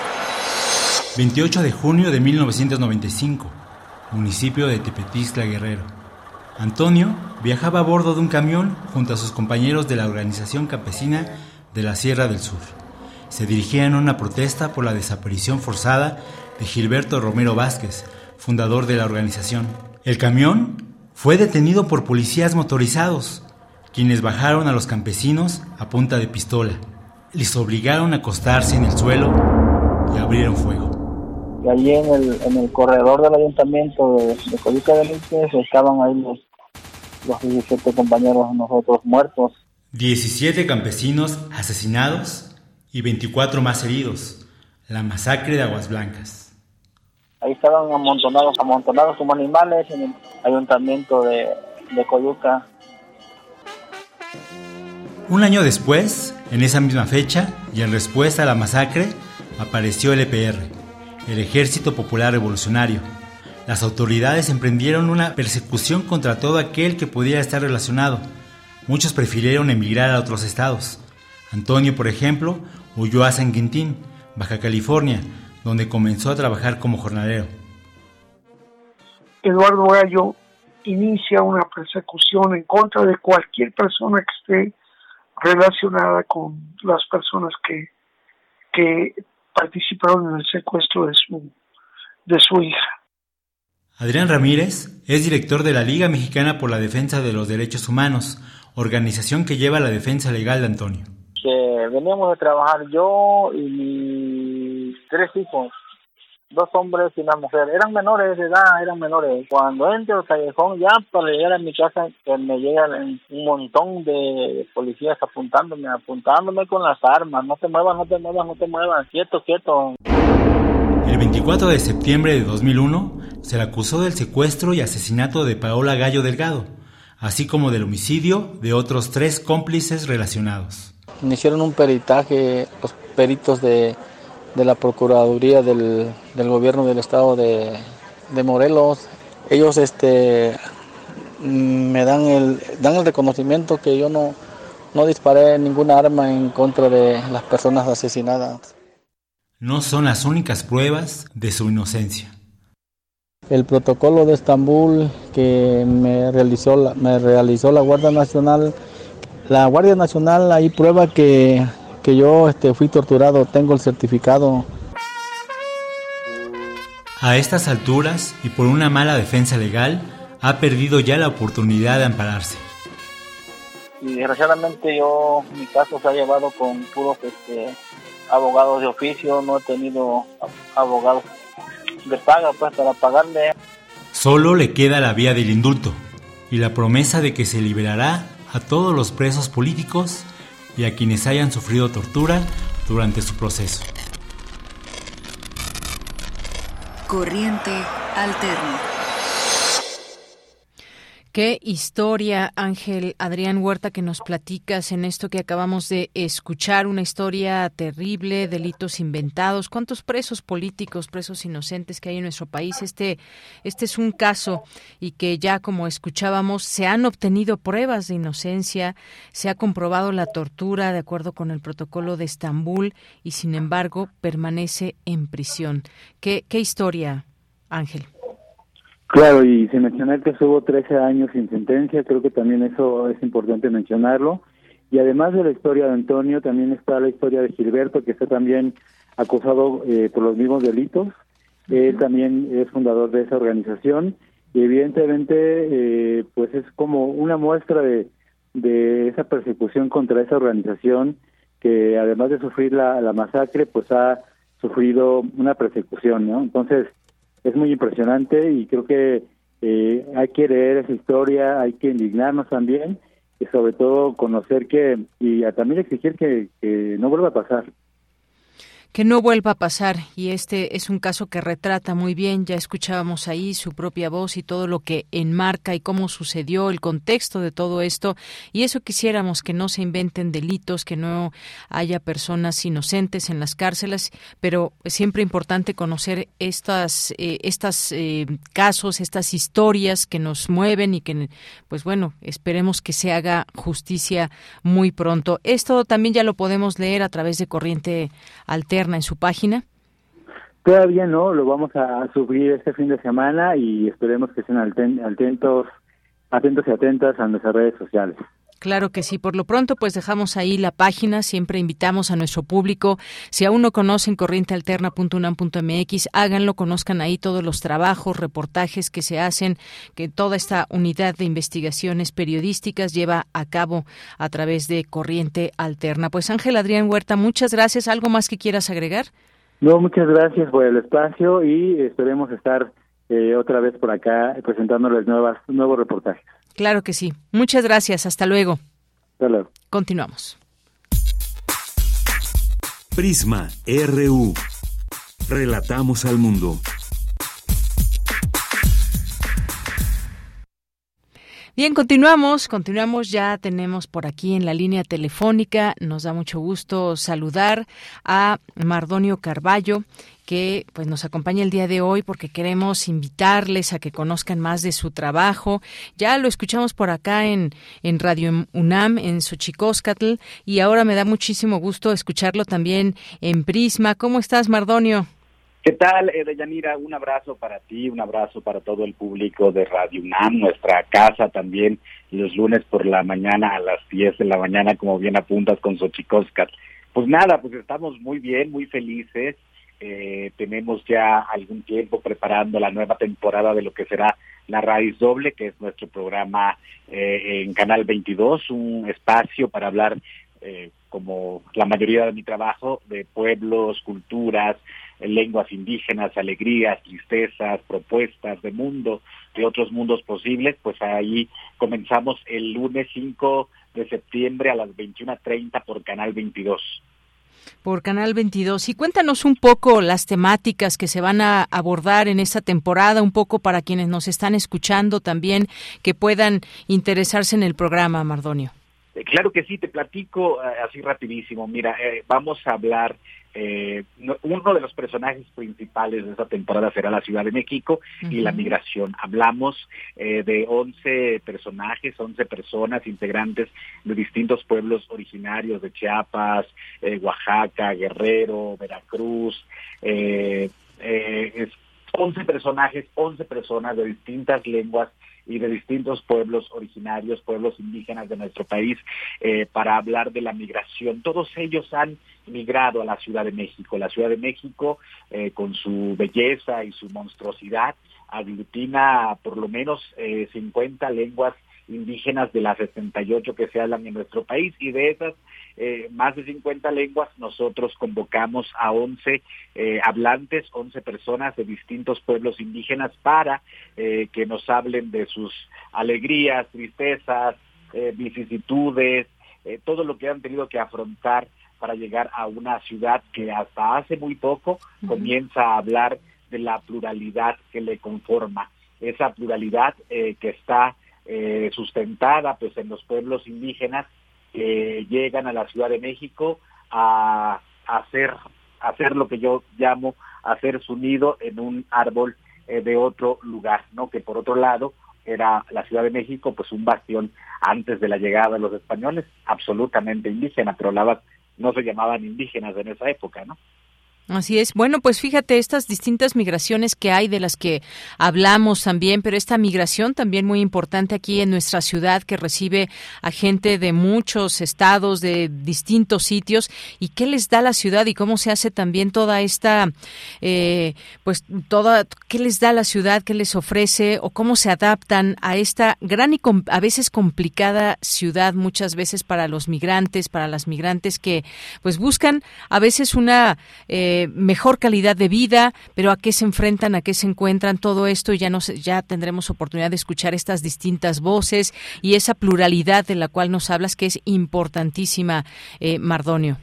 Sí, mira, yo creo que es es, eh, es menester empezar a hablar del racismo que nos conforma como sociedad, es menester hablar eh, del racismo de la Ciudad de México, ¿no? Eh, muchas de estas personas, muchos migramos a la Ciudad de México eh, porque, como bien se sabe, las culturas originarias, pueblos indígenas de este país, pues han sido estructuralmente empobrecidas. estos pueblos han sido prácticamente olvidados por las distintas administraciones del Estado mexicano y me es mucho más sencillo de pronto hacer como que no ves que pasan ciertas cosas eh, muy terribles en ciertos espacios, ¿no? Entonces muchos de estas compañeros y de estas compañeras pues han venido buscando oportunidades de lograr sueños auspiciados por la esperanza de una carrera universitaria, auspiciados por la promesa de un futuro mejor, por un ingreso económico un poco menos eh, menos pauperizado como podría ser en sus propias localidades, que si bien hablamos de que estos pueblos vienen o estos compañeros y compañeras vienen de pueblos que absolutamente podrían hacer frente a la subsistencia eh, con la mano de obra que realizan en sus propios espacios agrícolas. También es cierto que los hospitales están lejos, que las escuelas están lejos, eh, que la justicia está lejos, ¿no? Entonces muchos de estos compañeros y estas compañeras pues eh, vienen también eh, huyendo un poco de ese olvido para hacerse presentes muchas veces en una ciudad que también los desprecia. jardineros, albañiles, trabajadoras domésticas, vendedoras, vendedores, vendedores ambulantes, todos esos son en esta ocasión nuestros personajes, pero la nostalgia en esta ocasión la aderezamos eh, con sabor. Todos estos compañeros al buscar en la Ciudad de México las comidas que les representan, que les, eh, que les son un hilo eh, que los une a su identidad, pues no tienen lugares donde comer lo que comen en sus espacios, así que tienen que cocinar. Y qué maravilla porque entre otras cosas, eh, además de los trabajos que vienen a hacer a la Ciudad de México, eh, que, que por cierto son trabajos pesados, trabajos que habría que agradecer, también traen su riqueza culinaria. Vamos a hablar del racismo, de la migración en la, hacia la Ciudad de México, de la migración, de la migración interna de México hacia la Ciudad de México, pero a partir de los sabores. Y una cosa importantísima, que cuando yo comencé a hacer las entrevistas a estos personajes, compañeras, compañeros indígenas, eh, pensé que iba a ser eh, una temporada llena de tristezas y de llanto, ¿sabes? Pero descubrí maravillosamente que no. Eh, todos estos compañeras y compañeros han, al, al lograr haberle arrebatado un hálito de esperanza a la ciudad, son gente que además sonríe. Y eso me parece importante porque a este país le hace tanta falta cantar sus victorias. Por supuesto. Oye, pues qué maravilla todo esto que nos estás platicando también, el cómo mirar al otro, cómo mirar a la otra y todo esto que nos platicas, esa riqueza cultural, culinaria. Ya escucharemos esas voces. Eh, Canal 22, La Raíz Doble. Dinos el horario, por favor, Mardonio todos los lunes a partir del lunes 5 de septiembre a las 21.30 horas. Ahí estaremos, ahí les esperamos. Lunes 21.30 horas. Pues muchísimas gracias. Desde aquí va un abrazo y mucha suerte. Un abrazo para ti y a todo el público de casa. Gracias, hasta luego. Hasta luego. Muy buenas tardes. Gracias a Mardonio, Mardonio Carballo, poeta, periodista y escritor nahua. Y esta propuesta de Canal 22, La Raíz Doble, lunes a las 9.30 de la noche. Ahí ojalá que muchas personas puedan disfrutar este trabajo de Mardonio. Continuamos. Colaboradores RU. Análisis. Con Javier Contreras. Vamos a cerrar la semana con los temas que han sido noticia y qué mejor que empezar con el cuarto informe de gobierno, retos, resultados que escuchaste, maestro Javier Contreras, maestro en Derecho y maestro en la Facultad de Derecho y en la FES Acatlán. ¿Cómo estás? Buenas tardes. Hola, ¿qué tal, Deyanera? Muy buena tarde para ti, para todo nuestro amable auditorio del Prisma RU. Pues ciertamente hemos llegado finalmente al cuarto informe de gobierno del presidente López Obrador, el cuarto año de esta administración, que comienza ya poco a poco a menguar conforme los ciclos naturales de nuestra democracia mexicana. Y con esta llegada de este último informe, me parece que ya se puede empezar a delinear pues los resultados definitivos y hacia dónde irá avanzando la herencia, la historia que dejará el presidente López Obrador para la República. En principio, pues valdría mucho la pena resaltar los aumentos en términos de inversión extranjera directa, cuando menos desde el sector economía, y la vibrante política exterior que tiene nuestro país, que me parece que ha sido digna precisamente de celebrarse frente al mundo, con algunos tropiezos como lo es la defensa del Estado mexicano con el tema de la presión preventiva oficiosa y en la Corte Interamericana, como ya discutíamos aquí la semana pasada, pero pues que forma parte o sigue formando parte de una agenda gubernamental que por herencia también de los gobiernos anteriores, no de la manera en como lo dice el presidente, sino en la consolidación del propio Estado mexicano de manera histórica, pues llega a ser necesario en ocasiones que nuestros actuales agentes públicos tengan que defender este tipo de posturas cuestionables. Ahora bien, por supuesto que quedan muchos retos. Hay que tener presente lo siguiente. Si bien no se trata de pensar en un pretexto favorito, después de eh, los daños de la pandemia, uno sí tiene que pensar con mucho detenimiento cuáles son los resultados que se pueden dejar y los retos que nos brinda ahora la realidad mexicana. Tal vez si no hubiera existido este fenómeno internacional, hablaríamos de otro tipo de resultados, tanto en la construcción de las obras eh, insignia de este gobierno como en la consolidación y promoción adecuada, en un mayor alcance de los programas sociales eh, instaurados por este gobierno, así como sus diferentes reformas legales y constitucionales. ¿A qué me refiero con esto? Creo que uno debe tener mucha claridad en pensar en los retos futuros, por ejemplo, en el tema inflacionario.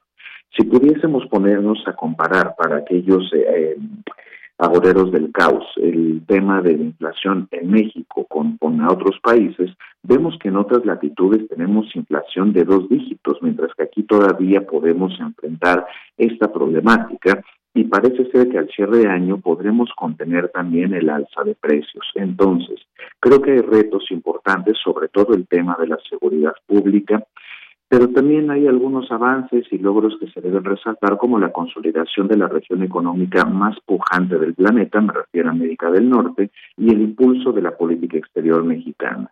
Al punto, en todo caso, es que vale la pena esperar al cierre del quinto año y, por supuesto, en su momento el sexto, para pensar en herencia de el inicio, algunos dirían, y otros pues el episodio conocido como la cuarta transformación. Bien, Javier, pues sí, efectivamente, varias cosas que destacar de todo esto, varias eh, frases, hay temas en los que se detuvo, como la economía que ya bien comentas y esta situación que enmarca, no podemos hablar de una economía afectada sin pasar por una pandemia que pues en todo el mundo afectó la economía. Por supuesto, son datos que nos interesan los de México, el tema de la inflación, el tema del subsidio a las gasolinas que ha sido y ha destacado muy importante para que la inflación no se disparara más aún en todo esto. Grandes retos, me parece también, como bien dices, el tema de la seguridad.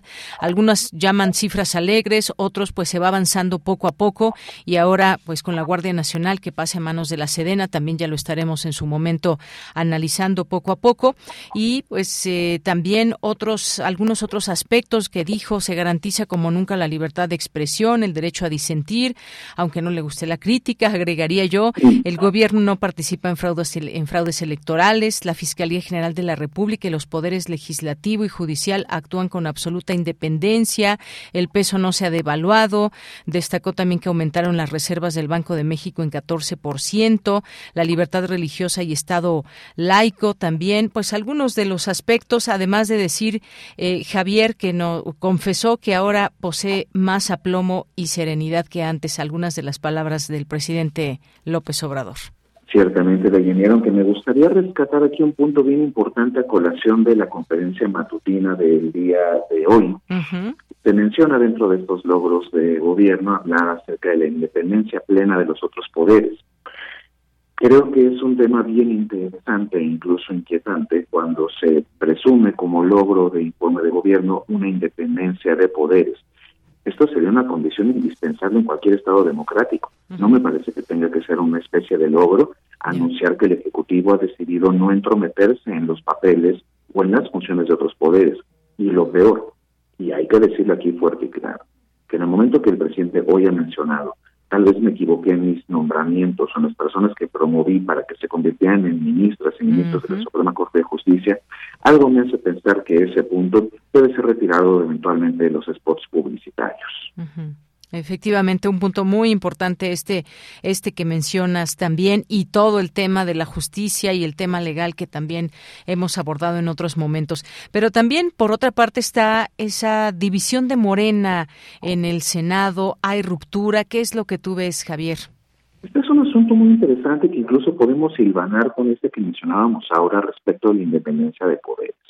Hace no muchas semanas se mencionaba de la pérdida del lugar de coordinador de la bancada de Morena en el Senado de la República por parte de Ricardo Monreal. Es decir, se mencionaba mucho la debilidad ya o la no preferencia de los y las senadoras de Morena en aquella Cámara para mantenerlo como su líder político. No obstante, durante los últimos días y previo al inicio del periodo ordinario de sesiones en ambas cámaras en el Congreso de la Unión, pues se tenía que elegir a los nuevos integrantes de la mesa directiva, que es quien ostenta formalmente el liderazgo de las cámaras legislativas.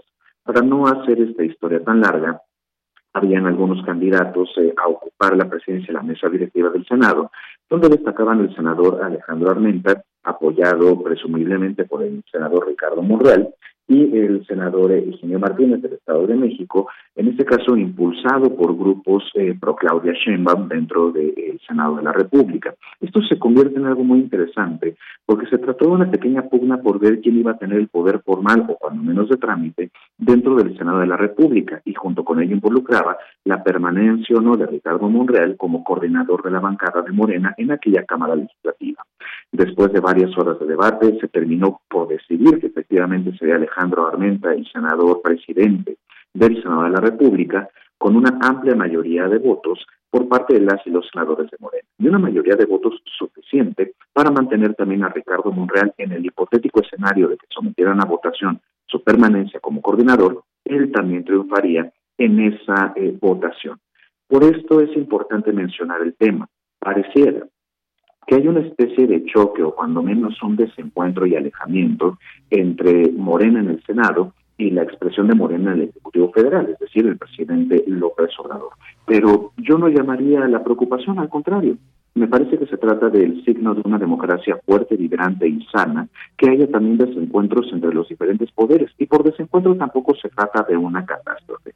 Hay que sacarnos de la cabeza estas teorías conspiranoicas y si llegan a tener conflictos, en este caso, entre una de las cámaras del Congreso y las propuestas eh, legislativas que puedan provenir desde el Ejecutivo Federal, lo único que indica es que los mecanismos democráticos funcionan adecuadamente y que hay intereses legítimos en cada uno de los poderes para promover una u otra agenda.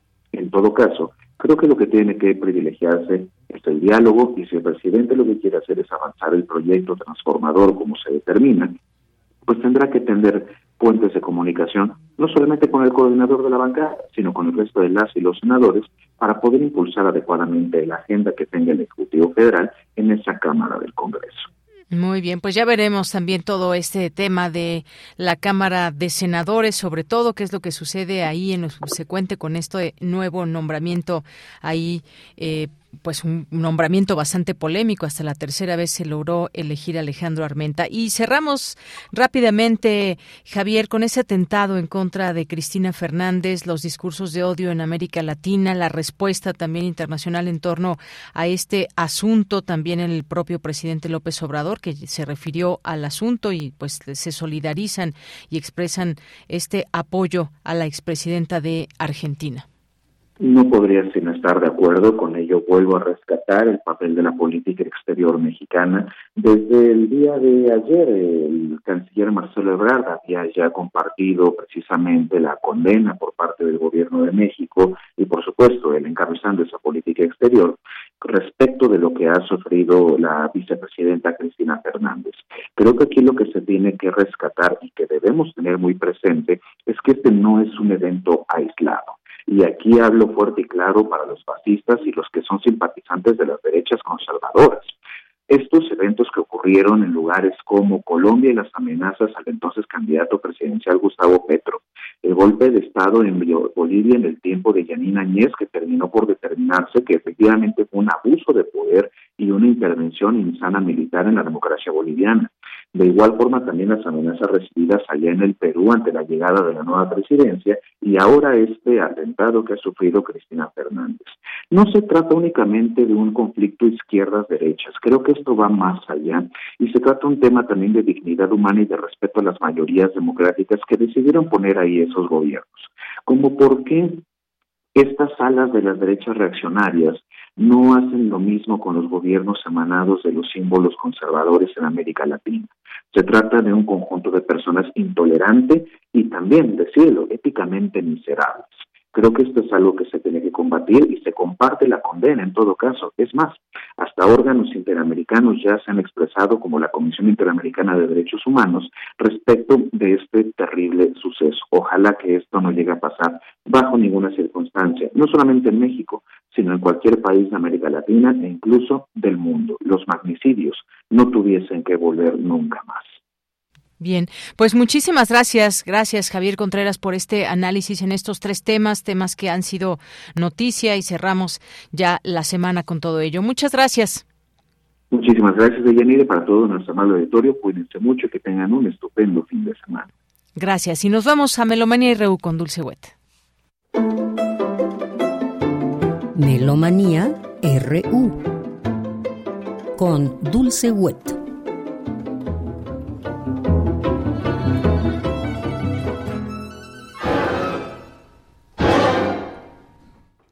Buenas tardes, buen provecho, buen viaje. Aquí Dulce Wet, dándoles la más cordial bienvenida a Melomanía, hoy viernes 2 de septiembre del 2022.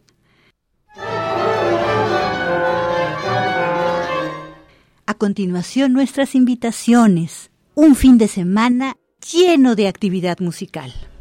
Primero, Andrea Chamizo nos invita al concierto de reposición Solsticio con el ensamble Cepro Music este domingo 4 a la 1 de la tarde en la Biblioteca Vasconcelos. Entrada libre. Hola, buenas tardes. Un gran saludo a la audiencia de Prisma RU. Yo soy Andrea Chamizo Alberro, compositora y quiero invitarles este próximo domingo 4 de septiembre a la una de la tarde en la Biblioteca Vasconcelos al concierto donde se estrenará mi obra Fragilidad, que fue escrita especialmente para el ensamble Cepro Music, que son quienes la van a interpretar. Fragilidad, a diferencia de todas las otras obras que he escrito, no tuvo un plan previo sobre lo que debía tratar. Soy una persona muy ordenada y obsesiva y cuando hago una obra siempre primero planeo exactamente de qué va a tratar, cuánto va a durar, en qué minuto va a suceder tal cosa, la estructura y todo eso. Es un plan por escrito que aunque a veces no lo sigo completamente, tenerlo me hace sentir segura porque es un lugar al cual me puedo agarrar, por así decirlo. Para esta obra de fragilidad no hubo tal cosa. Empecé a escribir directamente las ideas musicales, tratar de entenderlas, escucharlas y ver hacia dónde me llevaban. Fue más una cuestión intuitiva que racional. Y el título de fragilidad es porque pues así me sentí durante todo el proceso. Al no tener ese plan del cual agarrarme y no saber a dónde ir, pues me sentía un poco en la cuerda floja, siguiendo solo lo que la música me iba dictando. Ojalá puedan acompañarme al estreno En el concierto se interpretará también Teoría del montaje a distancia de Itza García y Extinction Events and Down Curves de Lisa Lynn, que es estreno en México, y Mi Fragilidad, que es estreno mundial. Muchas gracias, nos vemos el domingo 4 de septiembre, una de la tarde, en la Biblioteca Vasconcelos, entrada libre.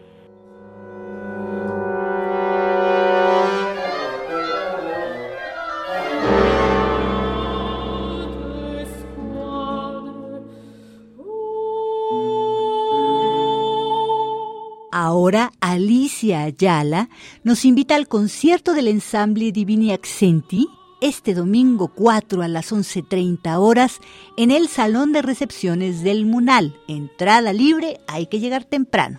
Eh, queridos amigos de Melomanía, eh, muy buenas tardes. Soy Alicia Ayala y soy integrante de Divini Accenti y los quiero invitar con muchísimo gusto a nuestro recital que será pasado mañana, domingo 4 de septiembre a las 11.30 de la mañana en el Museo Nacional de Arte. Estaremos Nadia Ortega Peterson, soprano, Tarcisio Alcalá en la guitarra barroca y Alicia Ayala, su servidora, soprano haremos un repertorio fantástico con duetos de Monteverdi, con duetos de Caccini, algunas cosas virreinales. Es un programa que seguramente van a disfrutar tanto como nosotros. Ojalá que nos puedan acompañar. Nos vemos por allá, en el Munal, a las 11.30. Lleguen con tiempo porque afortunadamente llega mucha gente. Muchísimas gracias.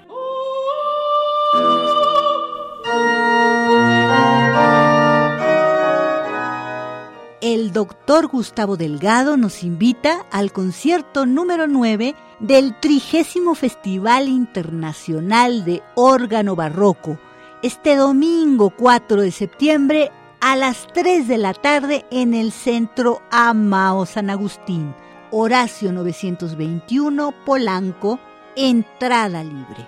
Muy buenas tardes, estimados amigos de Melomanía Prisma RU. Soy Gustavo Delgado, director del Festival Internacional del Órgano Barroco, organiza compositor, y nuevamente aquí con el gusto de invitarlos a nuestro próximo concierto en el marco del Festival Internacional del Órgano Barroco 2022. El concierto que tenemos pasado mañana, domingo 4 de septiembre, a las 15 horas, en la parroquia de San Agustín, ubicada en Horacio 921, es un concierto compartido entre dos organistas, la maestra Ofelia Gómez Castellanos y su servidor Gustavo Delgado Parra. Vamos a hacer obras para órgano solo y obras para dos órganos. Concierto dedicado a la música antigua anterior a Juan Sebastián Bach. Música del Renacimiento, música del Barroco temprano. Incluir algo de Bach, tres corales de Juan Sebastián Bach sin embargo, efectivamente la intención es dedicarlo más bien a esa música anterior a Juan Sebastián Bach. Les invitamos a que nos acompañen el domingo 4 de septiembre a las 15 horas en la parroquia de San Agustín, en Horacio 921 y la entrada es libre. Nos dará mucho gusto verlos por allá. Gracias.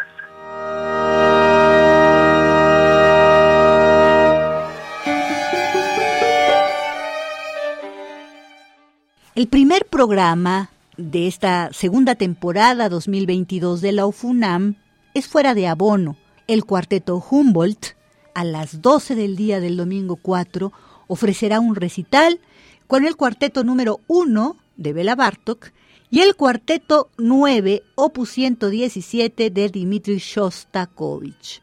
El boleto cuesta 150 pesos.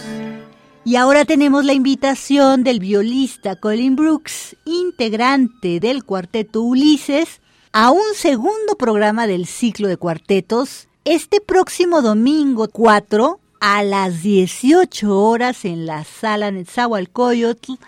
El cuarteto Ulises interpreta Haydn, Frangis Alizade, algunas piezas tradicionales folclóricas, y el cuarteto número 15 en sol mayor, Doce 887 de Franz Schubert, su última obra.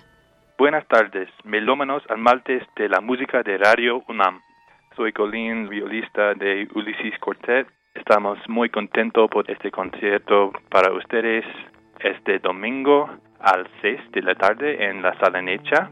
Vamos a tocar un concierto muy divertido y comenzamos con un cuarteto de Haydn, Opus 20 número 3. Es en menor, pero es muy chistoso. Su música tiene mucho humor usando ritmo y sorpresas. Haydn es conocido como el abuelo del cuarteto de cuerdas. Siguiente tocamos una danza azerbaiyana, se llama Rex, de la compositora Frangis Alizadeh, una obra muy emocionante y intensa sobre las tradiciones de danza en su país. Después tenemos tres canciones folclóricas tradicionales de una colección que se llama Last Leaf, arreglado por Danish String Quartet.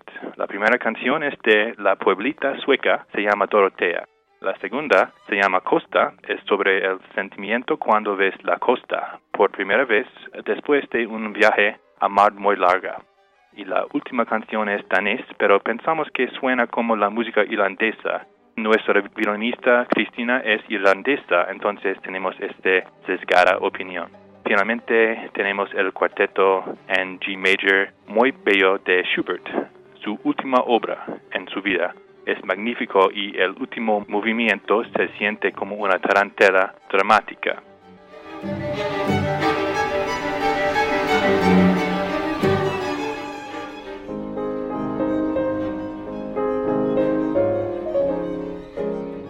Ahora tenemos a Juan Arturo Brennan coordinador del Festival de Piano en Blanco y Negro, invitándonos a este grandioso festival. Sábado 3, 19 horas, domingo 4, 13.30 horas, primeros dos recitales de 10 en la sala Blas Galindo del CENART. Hola, ¿qué tal amigos de Radio NAM? Soy Juan Arturo Brennan. Quizá ustedes me reconozcan, soy colaborador de Radio UNAM desde hace muchos años, pero en esta ocasión les hablo como coordinador de la edición número 25 del Festival Internacional de Piano en Blanco y Negro que se lleva a cabo en el Centro Nacional de las Artes Celebrar 25 años de un festival de piano es un hito realmente muy importante. Se trata, sin duda alguna, de la serie pianística más importante que hay y que ha habido en México. Estoy hablando aquí con ustedes para invitarlos a que se acerquen a los 10 recitales que conforman el Festival Internacional de Piano en Blanco y Negro del CENART en su 25 edición. Iniciamos el sábado 3 de septiembre y concluimos el domingo 2 de octubre, es decir, 10 recitales realizados en 5 fines de semana consecutivos hay un poco de todo en cuanto a la proveniencia de los pianistas, hay un poco de todo en cuanto a los estilos de ejecución y hay un poco de todo. Repertorio que inicia en el barroco con Johann Sebastian Bach y termina con una pieza de encargo para el festival apenas terminada, así que es literalmente una obra nueva. El primer fin de semana van a estar actuando en la inauguración el dúo de pianistas Guevara Shelesova que representan simultáneamente a México y a Bulgaria y en el segundo recital Naoya Seino, un pianista originario de Japón que hoy en día pertenece al grupo de concertistas de Bellas Artes. Esas son nuestras dos primeras ofertas para el primer fin de semana. Los invito cordialmente a que vengan y escuchen. Y hasta aquí Melomanía de hoy viernes 2 de septiembre del 2022. Muchísimas gracias por vuestra atención y sintonía. Esperamos tengan ustedes un gran, apasionado y divertido fin de semana. Nos escuchamos muy pronto. Hasta la próxima. Hasta la próxima, Dulce. Gracias a todo el equipo. A nombre de todos, soy de Yanira Morán. Muy buenas tardes, buen provecho, buen fin de semana. Nos escuchamos el lunes. Radio UNAM presentó Prisma RU. Una mirada universitaria sobre los acontecimientos actuales. Prisma RU. Relatamos al mundo.